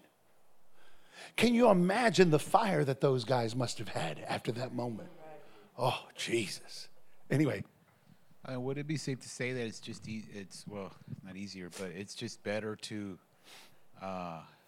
because I guess I've seen that here. Like, I guess I've seen that what we were talking about here within us. You know, um, he got in it and I and I didn't feel nothing. They were all in, I didn't feel nothing, and this and that whatsoever. And I'm there a lot of times, but I don't really think of it like that. Right. You know, I'm just like I didn't feel nothing. I don't care. You know, but I, I guess it'd be it'd be better, I guess, uh, to. Uh, I'm trying to word this right. Um, wouldn't it be better just to be on a continuous, personal, intimate relationship on a day to daily basis to where you're in that place day to day because you've put in that time, you've put in the sacrifice, you've, you've you're dying to yourself to spend time with Him, so that when we do come into corporate prayer, when we come do come to worship together corporately, you can discern, and if there is that flow of the Spirit, it's just a lot easier to f- to you to get in it. And whether you want to get in up to your knees or you want to get up to your chest, that's totally up to you.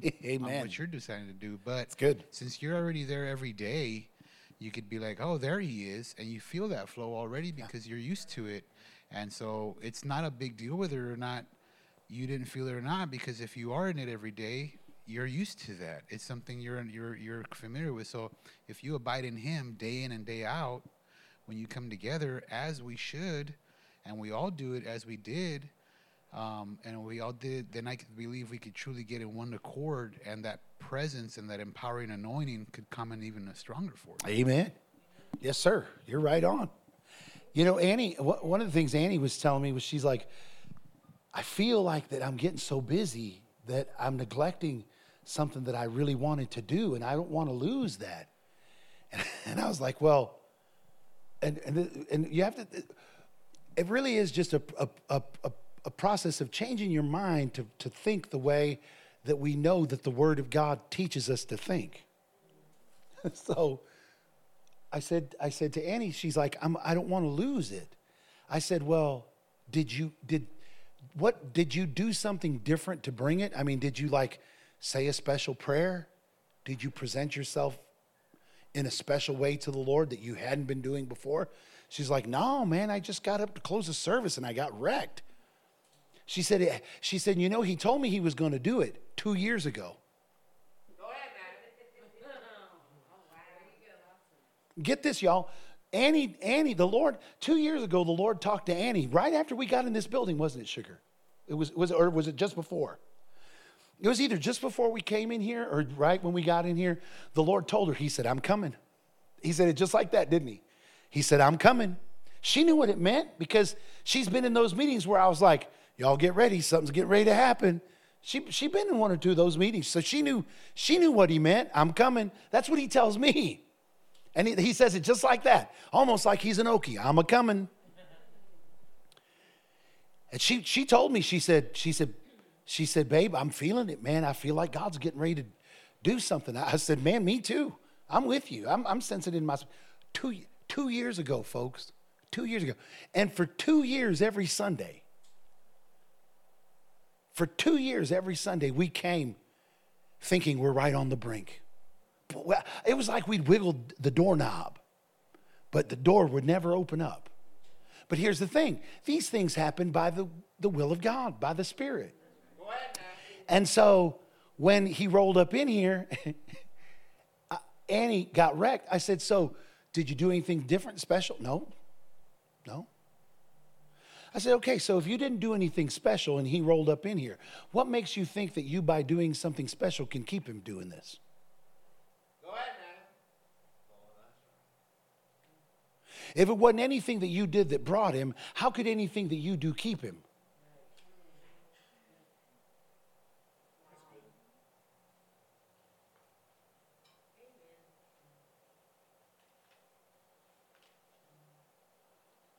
When we were kids, we never ate out.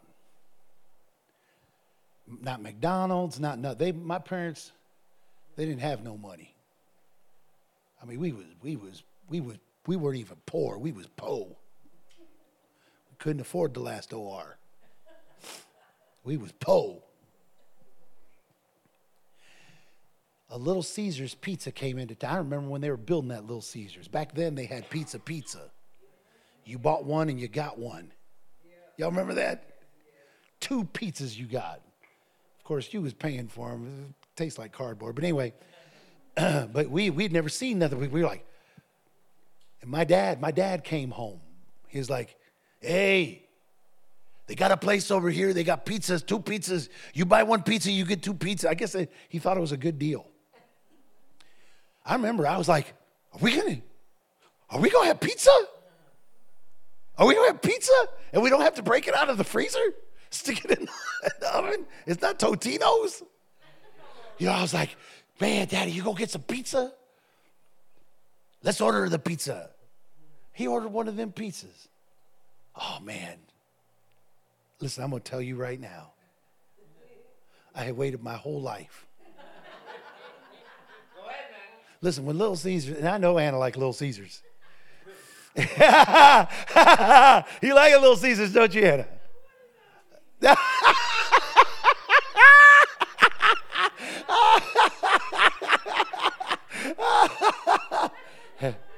but you know, I hadn't had no other pizzas. I, Little Caesars, man, I was just like, it was, it was like heaven. It was like heaven. But you know what? My, as much as I may have wanted my dad to buy pizza every night, it wasn't up to me whether we was going to have pizza every night.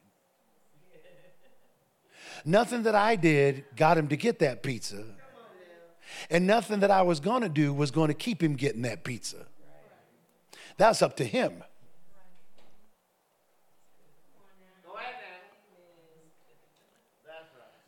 I'm, I am preaching. Is this helping anybody? Now, listen, don't get me wrong. You need to push for God. When the Spirit of God shows up, you need to do everything you do to get in. You know what? You know what, Jess? If the, if the Spirit of God breaks out up here, uh, up front, people are getting joy, and you and you're like, man, I need that joy. You need to go sit in the lap of the person that's getting joy. If it's a female.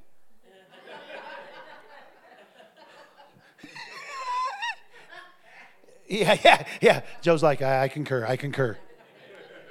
Let's keep it appropriate. You know what I'm saying? But uh, if, if, Pastor Annie's laid out here and some of y'all are like, Lord, I want that, you know, you could have come up here, you know, appropriately and, and gotten down there and been like, ooh, yes, Jesus, I'm here. And you know, sometimes the Lord will break out and he'll get it, he'll get people like, he'll, he'll touch people like that.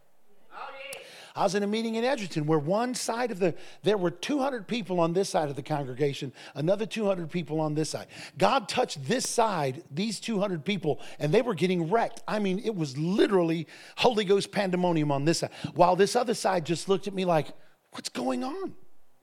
And I could tell they were irritated. I said, listen, y'all, if I wanted some of that, I'd get over there. I mean, y'all are on the wrong side, obviously. Get over here. Maybe that'll affect something. Oh, And some of them did. Some of them abandoned their seats on one side, went to the other side. Some people that maybe they wouldn't have got, gotten something from the Lord had they not gotten over there. But see, those, those moments are moments in God. Can I show you one other scripture and then we'll be, oh, then I'll let you ask any questions that you might have. Second Corinthians chapter 12. 2 Corinthians chapter 12, verse 1 it says, and uh, this Paul talking, he says, I go on boasting, though there's nothing to be gained by it. I will go on to visions and revelations of the Lord. I know a man in Christ, talking, he's talking about himself here.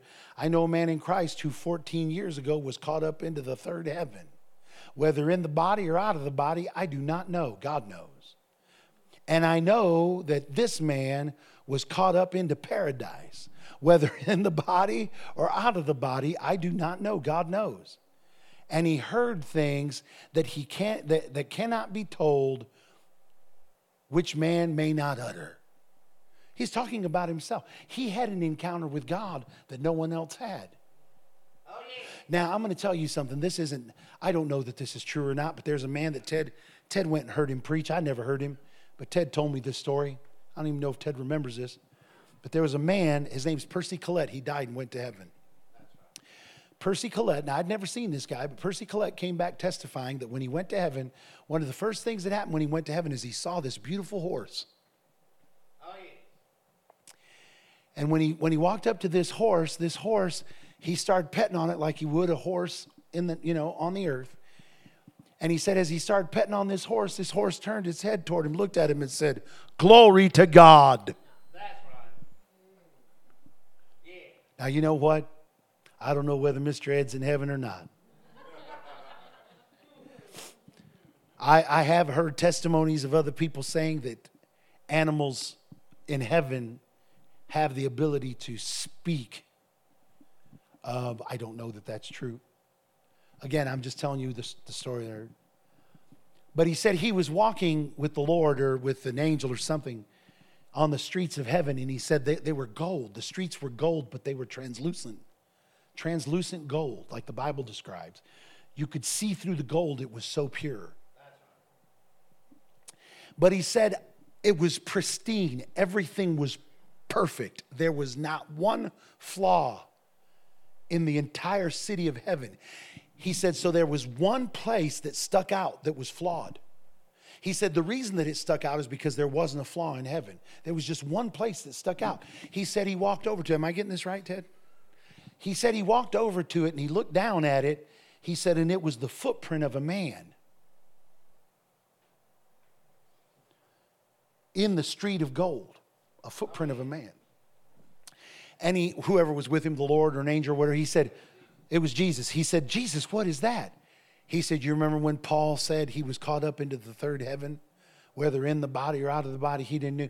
But he said there were things that he couldn't utter. He said, he said, I let his footprint remain there so he would know he was here. Now, is, is that true? Is that right? I don't, I don't know. But I do know this. Paul had something happen to them. You, him, you hadn't had it happen to you. And you know what? Maybe you, maybe, maybe, maybe, maybe one day Carolyn, maybe, maybe we'll get to heaven. There'll be a little Carolyn print right there. Carolyn will roll up in here and say, God touched me. I can't tell y'all nothing about it. But we'll, I mean, one day we'll go to heaven and there'll be two flaws in the streets of gold. One Carolyn, one person he called. Maybe, maybe that'll be, maybe that'll be, but that, what I'm showing you here in scripture is that there are things that God, that he does with some that he doesn't do with others. And we, and we have to be careful that we don't go trying to, you know, uh, do like some do and end up getting in the flesh because we're trying to get God to do something for everybody that he didn't intend to do for everybody. Go ahead now. Amen. You know, there are some things that he's done, and he's done for some. Now, have I seen entire services, entire entire congregations of people get wrecked by the power of God? Yeah, that's what he intended to do. But you know what? I couldn't I couldn't make God do that the next day. God's going to do whatever it is that he wants to do. And so when we, oh, uh, we got, uh, I, I don't want you all to not be sensitive to the spirit. You know, if something goes on like uh, Asbury or something like that, I, I'm surprised that none of you jumped in a, in your car or in a, you know on an airplane and went. You know, I don't know. I didn't know why you didn't go or what it was, but uh, I, my hope is is that if you do something like that, that you'll be led by the Spirit to go. You're not going to get any opposition from me. In fact, if somebody had said they was going, I might have said, "Okay, well, yeah, let me go with you," because I'd like to go. Then again, maybe I, the Lord had been like, "Boy, stay away." Yeah, I don't know. I never got to that point. I never sensed in my spirit I needed to have anything. In fact, I kind of felt like I needed to stay away because that didn't have nothing to do with me. God didn't want me meddling in their business. God was doing something and He didn't need someone that He didn't need anybody to upset the apple cart.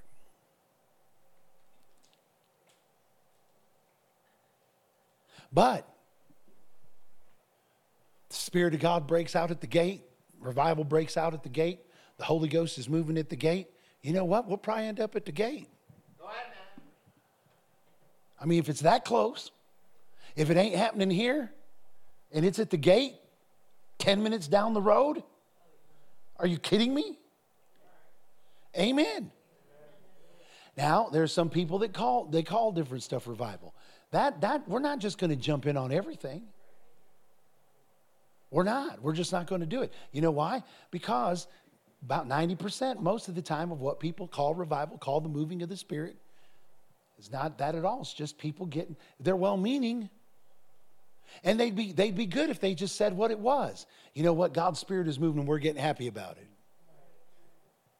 Oh, no, that's the Holy Ghost. Look at the Holy Ghost. Well, you know, if it's the Holy Ghost, yes, let's point at it. Let's look at it. Let's magnify. But if it ain't the Holy Ghost, let's not try to get people worked up. Go ahead now.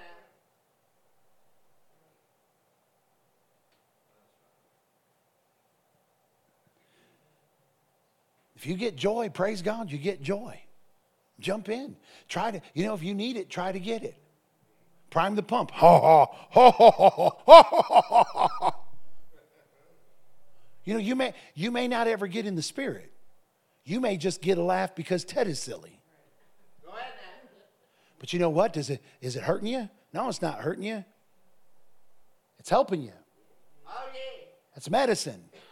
Praise God. It's helping you in a lot of ways. Praise the Lord. It may not be because the Spirit is manifesting in you, but manifesting in somebody else. But uh, yeah, I think uh, I think that um, the Lord is trying to complete something in us, and in order for it to be completed, we've got to hone in more on what it is that the Spirit is doing, and not try to call everything that's going on the Spirit. Again, we don't. That's not that we rebuke the stuff that is not you know that we perceive as not God either. You don't, and you don't. You don't get all resistant and be like, ah, this is just the flesh. Ah, the devil's working here. Yeah, you know what? devil tries to work up in here. Y'all know that, right? I mean, there been, I've seen some people get up under the influence of Satan in this room. They didn't try to. That wasn't their desire, but when God showed up, that's what was on them. Go ahead now. And some people got delivered and some people didn't. And I've seen some people get in the flesh, but you know, that's not what we magnify. Well, Pastor, what, I'm afraid now to do anything. No, you should, listen. You ought to, that ought to have been that way the whole time. But that fear shouldn't keep you from being obedient. You know what, Gil? If you hear in your, if you think you hear in your spirit, run. Do not stay in your chair. Run, run. And you know what? Y'all, some of y'all run because the Spirit told you to run. Some of you running just to join Him, so He don't feel like He's alone. You know what? Both those things are appropriate.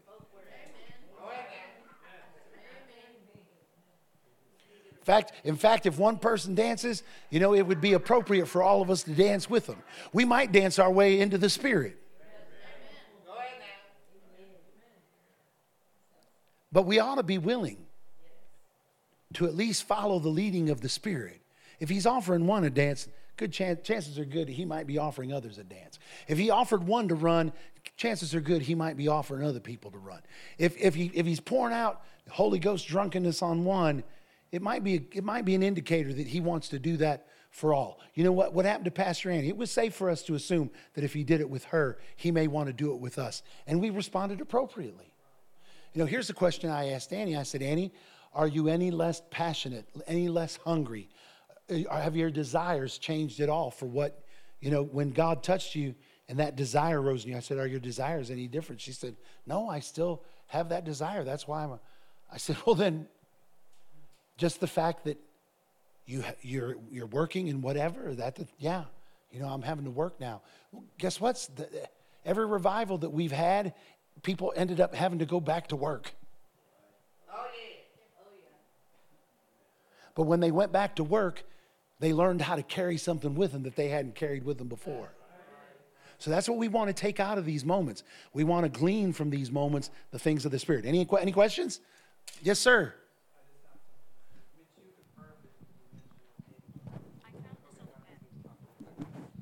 Um, so I'm gonna make this as fast as possible, and I do apologize. Don't Um, apologize, bro. We're good. Um, okay, I want to say this right. So, God, we know this. He has a plan. And when Pastor was saying about me running, um, God was talking to me over here, and he was like, you know, I tell you to do these things so you could step out and show me that you're available. So when you guys see me take off running, that's why, you know. And then um, that first when we had revival, I, you guys know I'm embarrassed now because I don't think I was definitely in my flesh that day because I was so I pressed into God so much, and I'm not trying to toot my own horn, but you know, my wife motivates me a lot because she's reading the Bible. We stay up until like two in the morning reading and praying and just listening to, you know, worshiping God and stuff like that. And I was, I put in so much work and everything happened and nothing happened to me. And I, like I, like I told you guys, I felt like God forgot about me. That's a really dangerous place to be in because God, that's not, that's definitely the devil trying to talk to me. God never forgets about us. He's always there for us no matter what. And He has a plan and a purpose. And the reason why I say that is because when Pastor Annie fell out, I was like, man, that's awesome. Man, I, I, I can't wait till that happens to me. I didn't say I want that now. I was like, I can't wait till that happens to me one day. And then that night when we came back, because um, that morning he said, speak in tongues loudly. So I did. And then that night when we came back, um, Pastor Annie, he Pastor Pastor had Pastor Annie touch, lay hands on everybody. Man, she laid hands on me, and I went to a different world. I was like, this is it. Um, I was wrecked. I was wrecked. I don't even remember much of what happened, but I, but again, that time I spoke in tongues. I didn't realize. I thought I was speaking in English, and I was like, I'm just being loud. But you know, then uh, Sister Carolyn had uh, an interpretation.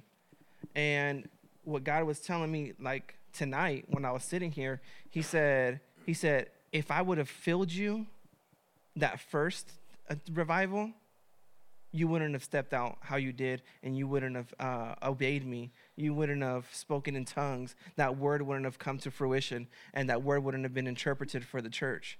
And I was like, wow. You know, so what I want to say is there's a plan and a purpose for everything. Now, you didn't necessarily miss it. Now that I look at it, I didn't necessarily miss it. I, I, I learned so much from that experience, and I learned that to appreciate what's going around in my surroundings, to be happy of what's going on, because my time, your time will come. And it might not come. I don't know. But we're all in God's grace, and He's going to bless us no matter what. So just be obedient. Definitely press in. My wife was a lot. She was telling me, um, not harsh, but she was like, "You just need to suck it up and go." And then Tyler and Ayla, yeah, you just need to keep pressing in. Tyler and Ayla, they did it in a very much sweeter way, which I appreciate a lot. But um, just keep pressing in. Seriously, this is you know what God was like. You need to say, keep pressing in. Don't give up. There's a plan and a purpose for what he's doing and you're part of you know you're part of the wheels spinning and the engine going and all that good stuff so that's all i needed to say Amen. Hey guys. Um, I just wanted to share something that the Lord shared with me last year, and I told Pastor, but I don't. I didn't tell anybody else. And um, it was one morning, a Sunday morning, that we were worshiping, and I was pressing in. I think we had came out of some meetings somewhere. I don't know which ones, but I was pressing in here because you know you go to other churches and God's doing things there, and He is like what He's doing here is so so different, um, but it's awesome, and He has a plan for each fellowship too you know as a whole but then as as a fellowship and for us specifically and so that morning I was here and I was pressing in and I was pressing in and it was like I came to the point where I thought for sure that the Lord was about to show up like he showed up for me in revival in Newcastle. Like and cuz you once you've been to that place, you know the way or I didn't know how I got there before, but once you've been there, you recognize you recognize the residue before you get there. And so um and so I'm there and I'm right there at the door. And the Lord's like, I'm not doing it for you and not with them. And he was talking about the church. He was talking about the rest of us. And that morning was rough, I think, in worship. But it was just one of those times that it was just a rough Sunday morning. But I was so disappointed because I'm like, how am I going to get all these people? You know what I mean? Like I don't have control over that. I don't, but he does, you know? And he's working with all of us. And I would just say coming out of this season that we've been in, like just the unity of the spirit and what God's been doing in all of us and building us is so amazing.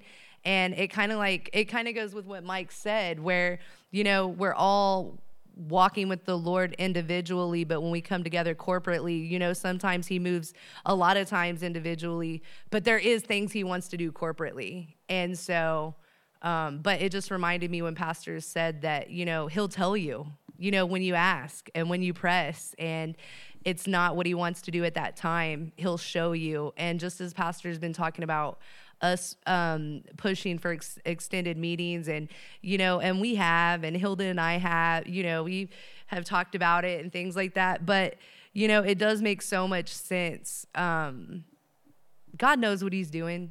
God knows what he's doing. And so praise the lord. But i just wanted to share that with you guys that there is something he is doing with us corporately as well as individually. And we want to be led by the spirit so much to the point where we can recognize those moments and those opportunities. And just like when Pastor said, when the supernatural is happening, because the supernatural is happening with all of us.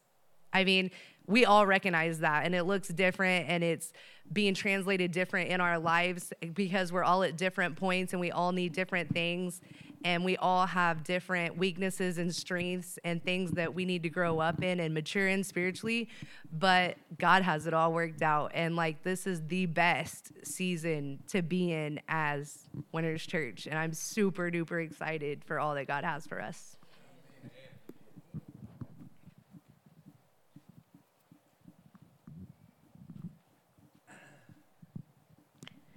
Um, God's been hitting me hard, real hard. Um, I've struggled a lot with will, your own will and God's will. Yeah. And coming here, it's been real hard for me to understand when you ex- expectations of whether it be healing or whether it be, you know, what our own desires are. And when you said something about coming prepared, um, or pressing in, or being willing, it it re- it hit me real real hard. It was like an opening of a door. Is when you show up. I'm I'm I'm putting so much attention on expectations that I don't want my own expectations, and I get confused when you guys are busy saying you're healed, you know, and because it says in the Bible. But I'm thinking, well, that's that's also our expectations too. What is God's will? And so I've struggled with it back and forth. And when you said something about being prepared and being will, you didn't say those words, but you were talking about being here, and um, you have to really push in. If you're just kind of going, okay, I'm just here. Right. It, it that's when you when you said that it was it was just like boom, and it hit me, and I'd just been in a daze just sitting here this whole time. Yeah. Yeah, there's a there's a pressing in that we need to do, a pushing forward. You know, there there are things and what I did get into tonight is, is there are things that we can count on in scripture, things that doc, things that are established doctrine. Um, you can count on established doctrine. For example, you can count on salvation being because uh, you were pierced with conviction. When you're pierced with conviction, if you'll confess with your mouth the Lord Jesus and believe in your heart God raised him from the dead, you will be saved. That's church doctrine. There's, there's no ambiguity about that. There's no nonsense of that. That's, that is established. Y'all understand that, right? You know what I mean by that. In other words, you're not going to get saved some other way. In other words, you can't say, well, maybe it's the Lord's will for me to go through Muhammad. Because maybe, you know, we, we, y'all know that you can't because Scripture establishes salvation. Believe on the Lord Jesus and you'll be saved. Um, so that baptism in the Holy Ghost is an established doctrine. Um, it's not something that we can put in a different form in a different way. It's, it is what it is. Baptism. Baptism is what it is. Water baptism. It's an established doctrine. Y'all, you understand what I'm saying? Communion. Established doctrine. Communion happens one way. Um, healing. And see, this is why we can look at healing differently than what we look at, not the gifts of healing, just healing in general. Healing that's been provided. And so this might help Melody too. Jesus, by the stripes of Jesus, Bible says Jesus took stripes on his back so he could be healed. That is a doctrine of the church. That's an established doctrine. Healing is not something that's up in the air. It's already been done. Like sin's been taken care of. Um, sickness has been taken care of. Why do you get sick in your body? Well, because sickness will try to come. So when we say receive your healing and accept your healing, what we're saying is this Jesus provided for it 2,000 years ago. Now you just need to accept it and receive it. It belongs to you, it's yours. And we're not going to determine whether we have received it based on how we feel. We're by faith receiving it, calling those things that be not as though it was done. That's faith. Faith says it's done. Faith doesn't say it's going to happen. Faith says it happened because of what Jesus did. You're not you're not going to be forgiven of your sins.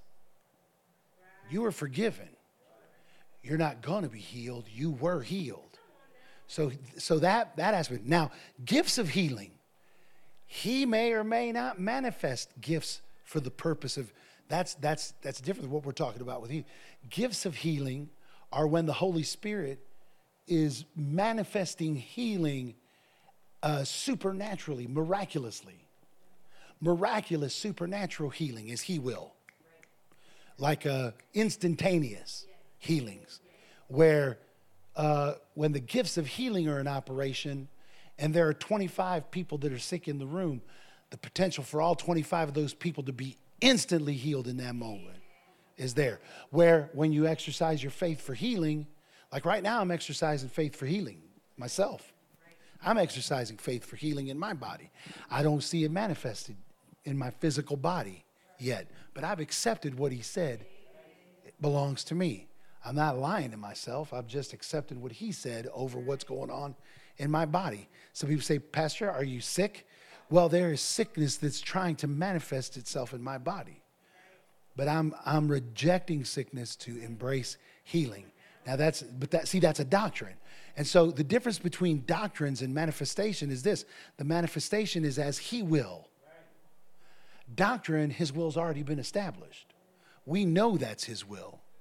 And so those are the things that we can accept as fact. They're already done. So when it's a doctrine, it's fact. You don't have to pray about, uh, you know, some people like, I've never been water baptized. I'm praying about whether, I sh- whether the Lord wants me to be water baptized or not. You don't have to pray about that. That's settled. You should get water baptized. You know why? Because Jesus said to be water baptized. It's a, it's a, it's a, it's established. It's established out prayer. You don't have to be like, I wonder if I, sh- if am I supposed to be a prayer? Am I supposed to be one who prays? Lord, is it your will for me to pray? That, that's a doctrine of the church. That's established. The Bible says men ought always pray. So uh, that's that's established. Manifestations of the Spirit. Man, you know what I'm talking about? Manifestations of the Spirit. In other words, um, falling out under the power, drunkenness in the Spirit, um, gifts of healing, working of miracles, um, prophecy, diverse tongues not just talking in tongues because there's two there's tongues that comes when you're baptized in the holy ghost. That's different than what talks about 1 corinthians chapter 12 1 corinthians chapter 12 is a special gift of tongues strictly for the purpose of edifying the church of it being a, a, a way of communicating a message to the church because along with that gift comes the interpretation of those tongues and so you know, through prophecy, there's edification, exhortation, and cover. So those things uh, aren't established as a doc. Those things are manifestations of the Spirit. Now, the gifts of the Spirit is established as a doctrine of the church, but those things manifest as He will and happen as He desires. You get it? So there are those things that we don't. They're not up in the air about whether it's the will of God or not. And then there are those things that we have to just follow the leading of the Spirit to find out, Lord, what is it that you want to do in me, for me. And how do we do that? Pressing in. We got we have to continually be pressing in, knowing what the word of God says, applying what the word of God says, believing what the word of God says, and as a result, finding what his will is, what his design is, what his desire is. Carolyn, did you have something?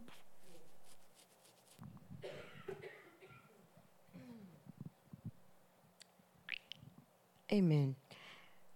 So I'm glad we're talking about these things tonight because Sunday I did uh, leave like wanting God to touch my body. And it was after uh, Ayla received um, a touch from God. I was like, man, Lord, I really need you to touch my body. But what happened, I like stayed sitting in my seat because I'm like, Lord, I'm waiting. But what happened was he touched me, but it was totally opposite of what I wanted. Yeah. He ministered to me and he used you, Pastor. He gave me what I needed as a father. The manifestation of what I needed as a father came. So tonight, again, as soon as I walked in the door, I've been over here buzzing because the Lord been, the Spirit of God just been touching my body for healing. Thank God. And I just been just overwhelmed because um as we're learning about these things, not only does he give you the desires of your heart, but he give you really what you need. Cause I was at the time when it happened Sunday, I was like, I didn't even know I, you know, as I was driving home, I said, God, I didn't even know I needed that.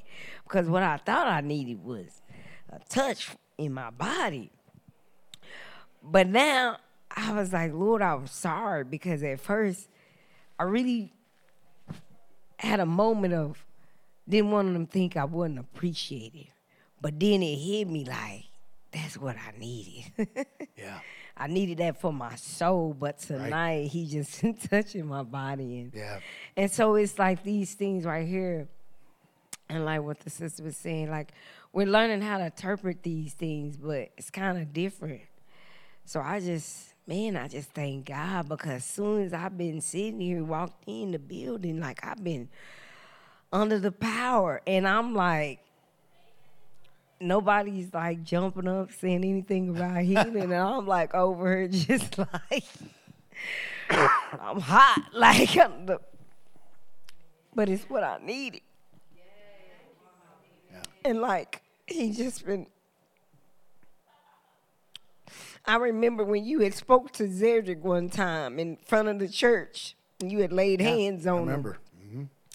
And you was like, sometimes the Lord is working, and when you know that, you need to just yield to it. And so, I just been yielding to it because He's dissolving every fibroid. Amen. And I just praise God for it tonight. Thank God. Because these things we learning. So praise Amen. God. Thank God. Amen. Thank God. Amen. Did you understand that melody about doctrine and, and uh, manifestations? Of, yeah, it's two different things, you know. Uh, we, we're healed by the stripes of Jesus, but uh, demonstrate the, the gifts of healing, the gifts of healing, that's a different thing. Uh, it's, it's, it is hard to, especially when you've, you've not, um, if you've never, if no one ever took you through the, uh, the, the, under, the teaching or the instruction or understanding of it, of, of um, the differences between what the word talks about in 1 Corinthians uh, chapter 12 and those things like, because because people that are people that uh, aren't that haven't studied the that don't take the word of God and and study it by looking at the complete, you know, it's hermeneutics. The only way you can really interpret scripture, you can't interpret scripture by taking one scripture. Everybody does it. Everybody takes one scripture and tries to interpret and determine what uh, uh, one scripture says by just looking at that one scripture. That's why we have a lot of people that say everyone can prophesy because they took one scripture and said, well, the Bible says everybody can prophesy. But they leave out all the rest of what that says, and they leave out the entirety of the rest of the Bible. You know, one time, I don't know if I told you all this, but one time there was a guy that he said, you know, um, you know, you, you were talking about fivefold ministry apostles, prophets, evangelists, pastors, and teachers. You know, that's fivefold ministry apostles, prophets, evangelists, pastors, and teachers. He said, You need to look at that scripture again. It don't say, you know, it, I, he says, I don't think it's fivefold. I think it's fourfold. And I was like, Why do you say that? He said, Read it. And so I read the scripture. First time I ever saw this before in my whole life.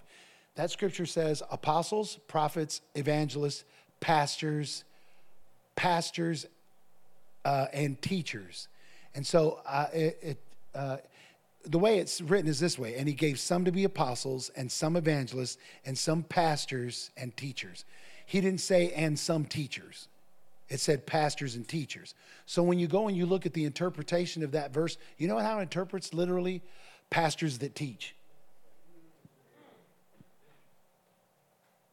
And i was like ooh maybe there's not fivefold ministry.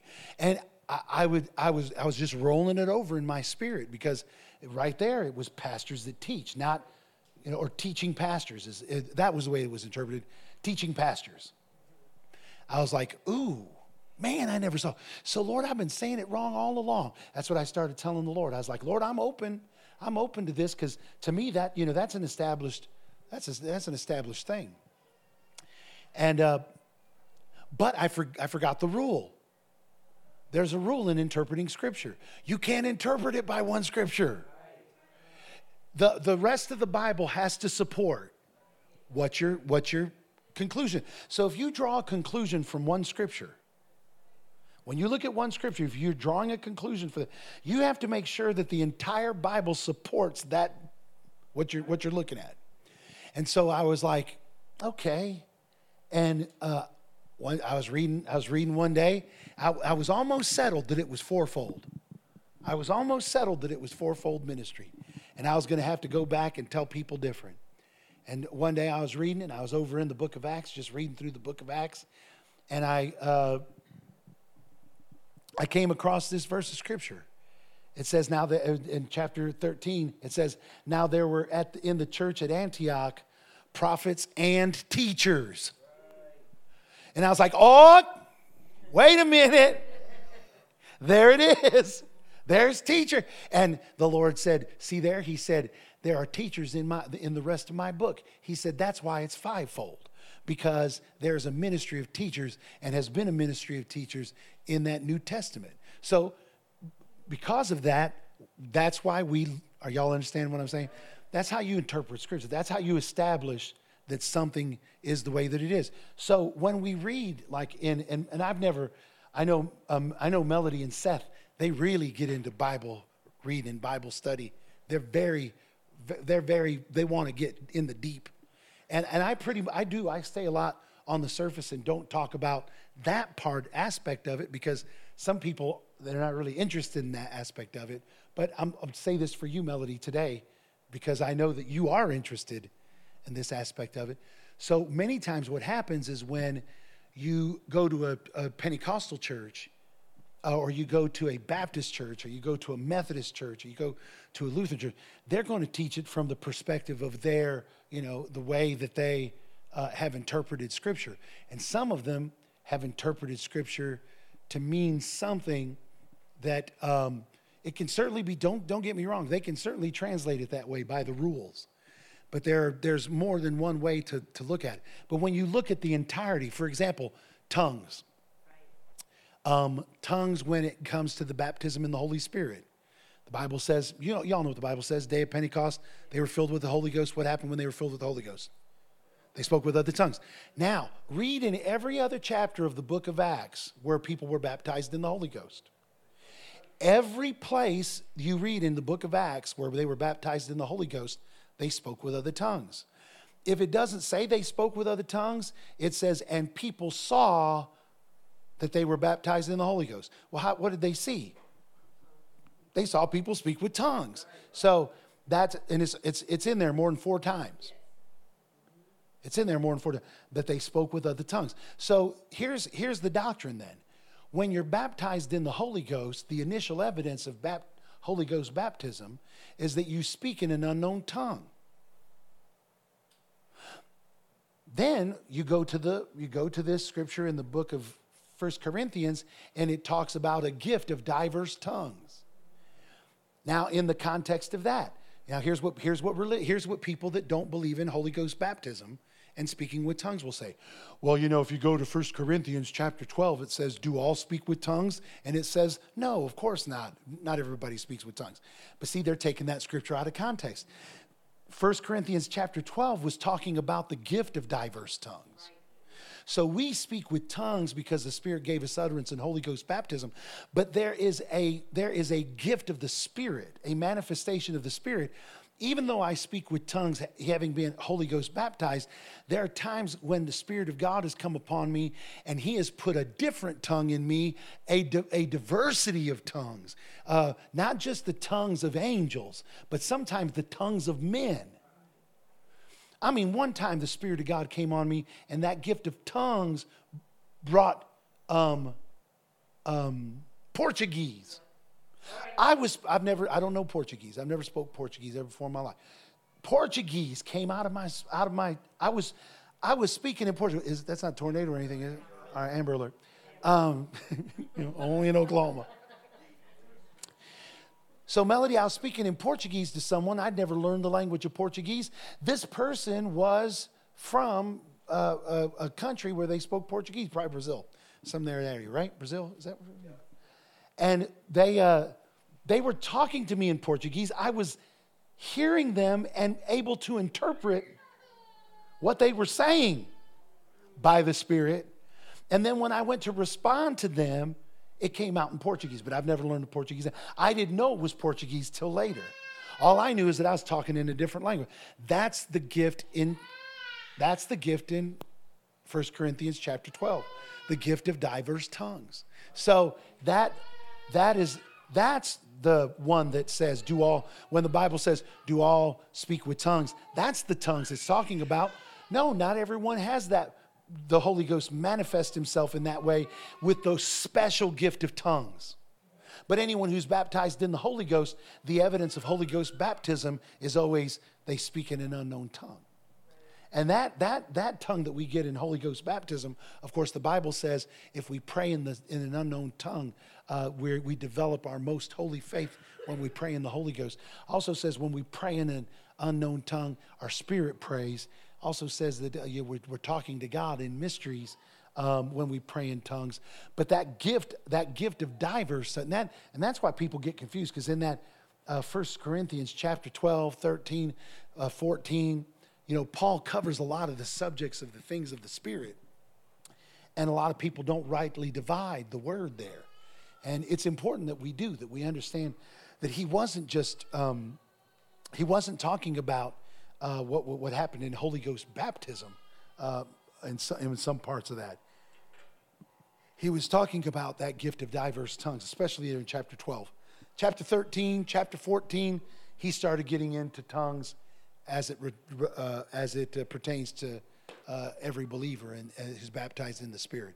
But um, so, tongues from being baptized in the Holy Ghost, that's an established doctrine.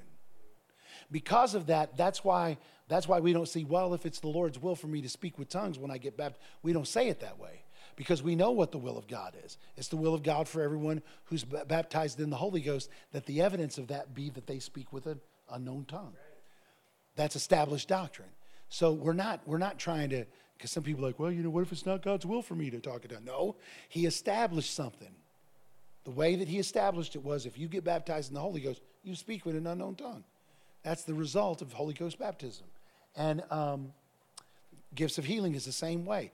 Well, if the gifts of healing come, you know, as the Spirit will, then when we pray for people, why don't we pray over them and say, Lord, if it be your will to heal them, heal them? Well, here's the thing. It, if it wasn't God's will for everyone to be healed, why did Jesus take stripes upon his back?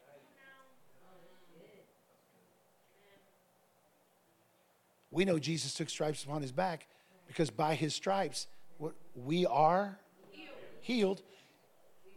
Peter says we were healed. And if we were healed then, we still were healed from that. Now, okay, so that's an established doctrine. Now, um, the gift, the gift of, of gifts of healing. Well, again, when that manifests, manifests in different ways, but that's not the only method that God chooses to heal. The, the uh, uh, prayer of faith can save, save the sick. That's what the Bible says. Anointing head with oil, praying prayer of faith. Believers laying hands on the sick, they shall recover. That's another way, you know, we can So those are things that we can establish as saying, Lord, you said if we laid hands on the sick, the sick would recover. That's, that's what we're standing on in those instances. Gifts of healing. Now, if you're sitting in a meeting, Melody, if you're sitting in a meeting and all of a sudden the Spirit of God comes on you and God says, there are 17 people here right now that are sick in their body. I brought them here. Every one of them have back trouble. If you'll lay your hands on them, I'll heal them. That's the gifts of healing. You get up, Melody, and you say, Pastor, Lord told me 17 people are here with back trouble. If I get my hands on them, they'll be healed. You know what I'll say? You 17 people, run up here quick. And you know what? I'm not going to lay hands on them because God didn't tell me that. He told you that. I'm say, Melody, here they are. Come up here quick. Run, run, run, run, run. And while you're under that anointing, it's going to work. Now, you know what? After you lay hands on them 17 people, you may never have that ever happen to you again your whole life in that way. Then again, gifts of healing may come on you regular. You might be at Baptist and the gifts of healing come on you. Just every every person you slap on the head and every bed that you go to might rise up and you might take a parade of people with their backsides hanging out of their gowns out of that hospital. But you can go lay hands on them knowing that God, it's God's will to heal them. Because Jesus took stripes on his back for them to be. So you don't have to wonder if it's God's will to heal them. Lord, it's your will to now will, will they be healed? That's not up to you, it's up to him. Will, the manif- will there be a manifestation of healing if you pray and you say, Be healed? Healing is yours. That's the truth. Healing's yours. Will all those people receive it? No. Not because God's not, got, not done it, but because sometimes they don't receive it. Heck, I tried to hand people money before they wouldn't receive it. Yes, yeah, most, most of y'all are like, hey, but listen, we taught y'all well. Amen. Don, Don, did you have something, Don? I was just going to say that uh, in in uh, Mark is it Mark sixteen? Uh, these signs shall follow them that believe. They shall lay hands on the sick and they shall recover. That's right. They shall speak with New other tongue. tongues. That's right. And uh, As believers. right. Yes, sir. They shall speak with new tongues. All right. So, amen. Amen. I, I've tried to go through that uh, First Corinthians with y'all. I always, I always try to rush through it though because about the time I start it, y'all start going like this. But, uh, but one day, if you want to walk through it, maybe we should. Maybe, maybe before we end this, we should walk through 1 Corinthians 12, 13, 14, and go through it and break down the words that are used there so that you can see uh, how it's how differently it's written in those verses of scripture describing those two ways that the spirit of god manifests. It's really it's really awesome. What it helps you to learn I, now see i was one of those that when my my pastor's wife was teaching us this one eye was closed and one eye was open because i didn't understand why she was teaching it. But she was teaching stuff like you know paul said you know desire earnestly the best gifts yet i'm going to show you a more excellent way. And then she talked about how that um, some people believe that, um, that uh, what that scripture was saying was that um, gifts had passed away because we received a more excellent way. Love was the more excellent way. So that when, um, when, uh, and, uh, uh, and then it goes on to say, when that which is perfect has come, you have no need for the gifts. They said that the thing that was perfect was the word of God. And so that's why that's why cessationists are people that don't believe in the gifts of the Spirit or believe the gifts of the Spirit have passed away. That's why they believe that way because they believe that that which is perfect has come, which is the Word of God. And thank God, my pastor's wife took the time when I had one eye closed and one eye open to teach it, because one day I was up at the at the uh, flea market selling comic books, and across from me in a little booth was a group of people from the Church of Christ and um, they are cessationists. They believe that the gifts of the Spirit have passed away, and they they were telling as much. And they were talking to me, and I was talking to them. They didn't know I was a preacher, but I started having a conversation with them. And in the middle of it, I was like, "Well, you know," they were like, "Well, you have to be baptized to, to get to heaven." I said, "What about the thief on the cross? He didn't get baptized." But Jesus looked at him, and said, "Today you'll be with me in paradise." I said, "What do you do with that?" they were like, well, you know, um, maybe maybe one of our elders might be better ha- to handle that. I said, uh, so I looked for an elder. I said, where are I? I said, I said, what say you? I mean, how did that guy get in? The rest of us, we have to get baptized. Not, not only do we have to get baptized, but we have to get baptized in your church. So what do you say about that? What do you, what do you, what do you, what, what are your thoughts? You know, they could, they didn't have a thought on it because they hadn't thought about it. That didn't, that didn't fit into their doctrine. I think some of them, some of them, I think what he said was this, that those chapters weren't actually in the book, in that book of the Bible, that those were added much later. I was like, no, I'm pretty sure they were there. I mean, we can't go and look at the Dead Sea Scrolls or anything like that, but I'm pretty sure they were there. And, and so anyway, we went back and forth. And he was like, well, you know, I, I said, I'll be honest with you. I said, I'm a spirit filled Christian. I talk in tongues, lay hands on the sick. He said, well, the gifts have passed away. I said, according to what? And that's the first time I never, you know what? I never knew I'd ever use that that my pastor's wife gave me.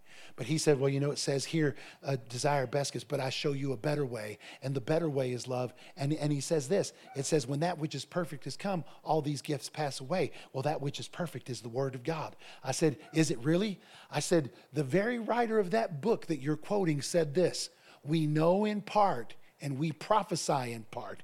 We see through a glass darkly. I said, Paul himself knew that this book was imperfect because we don't see clearly. I said, This isn't that which is perfect. Jesus is that which is perfect.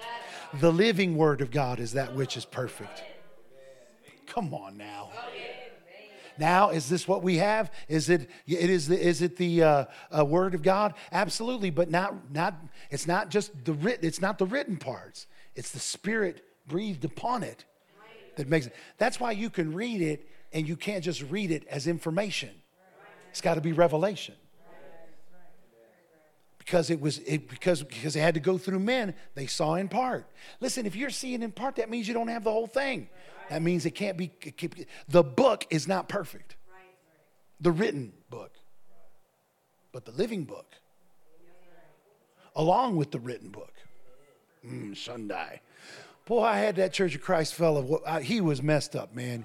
He's like i'll have to go think on these things. I said boy you're going to have to do more than think Glory to God. Amen. All right, Father, thank you for your word. Thank you for what you've done here today.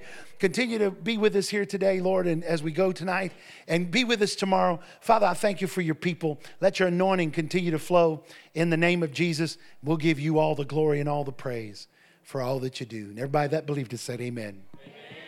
Listen, I love you guys. Go in his presence before you leave. Love someone because you do. I'll see you back here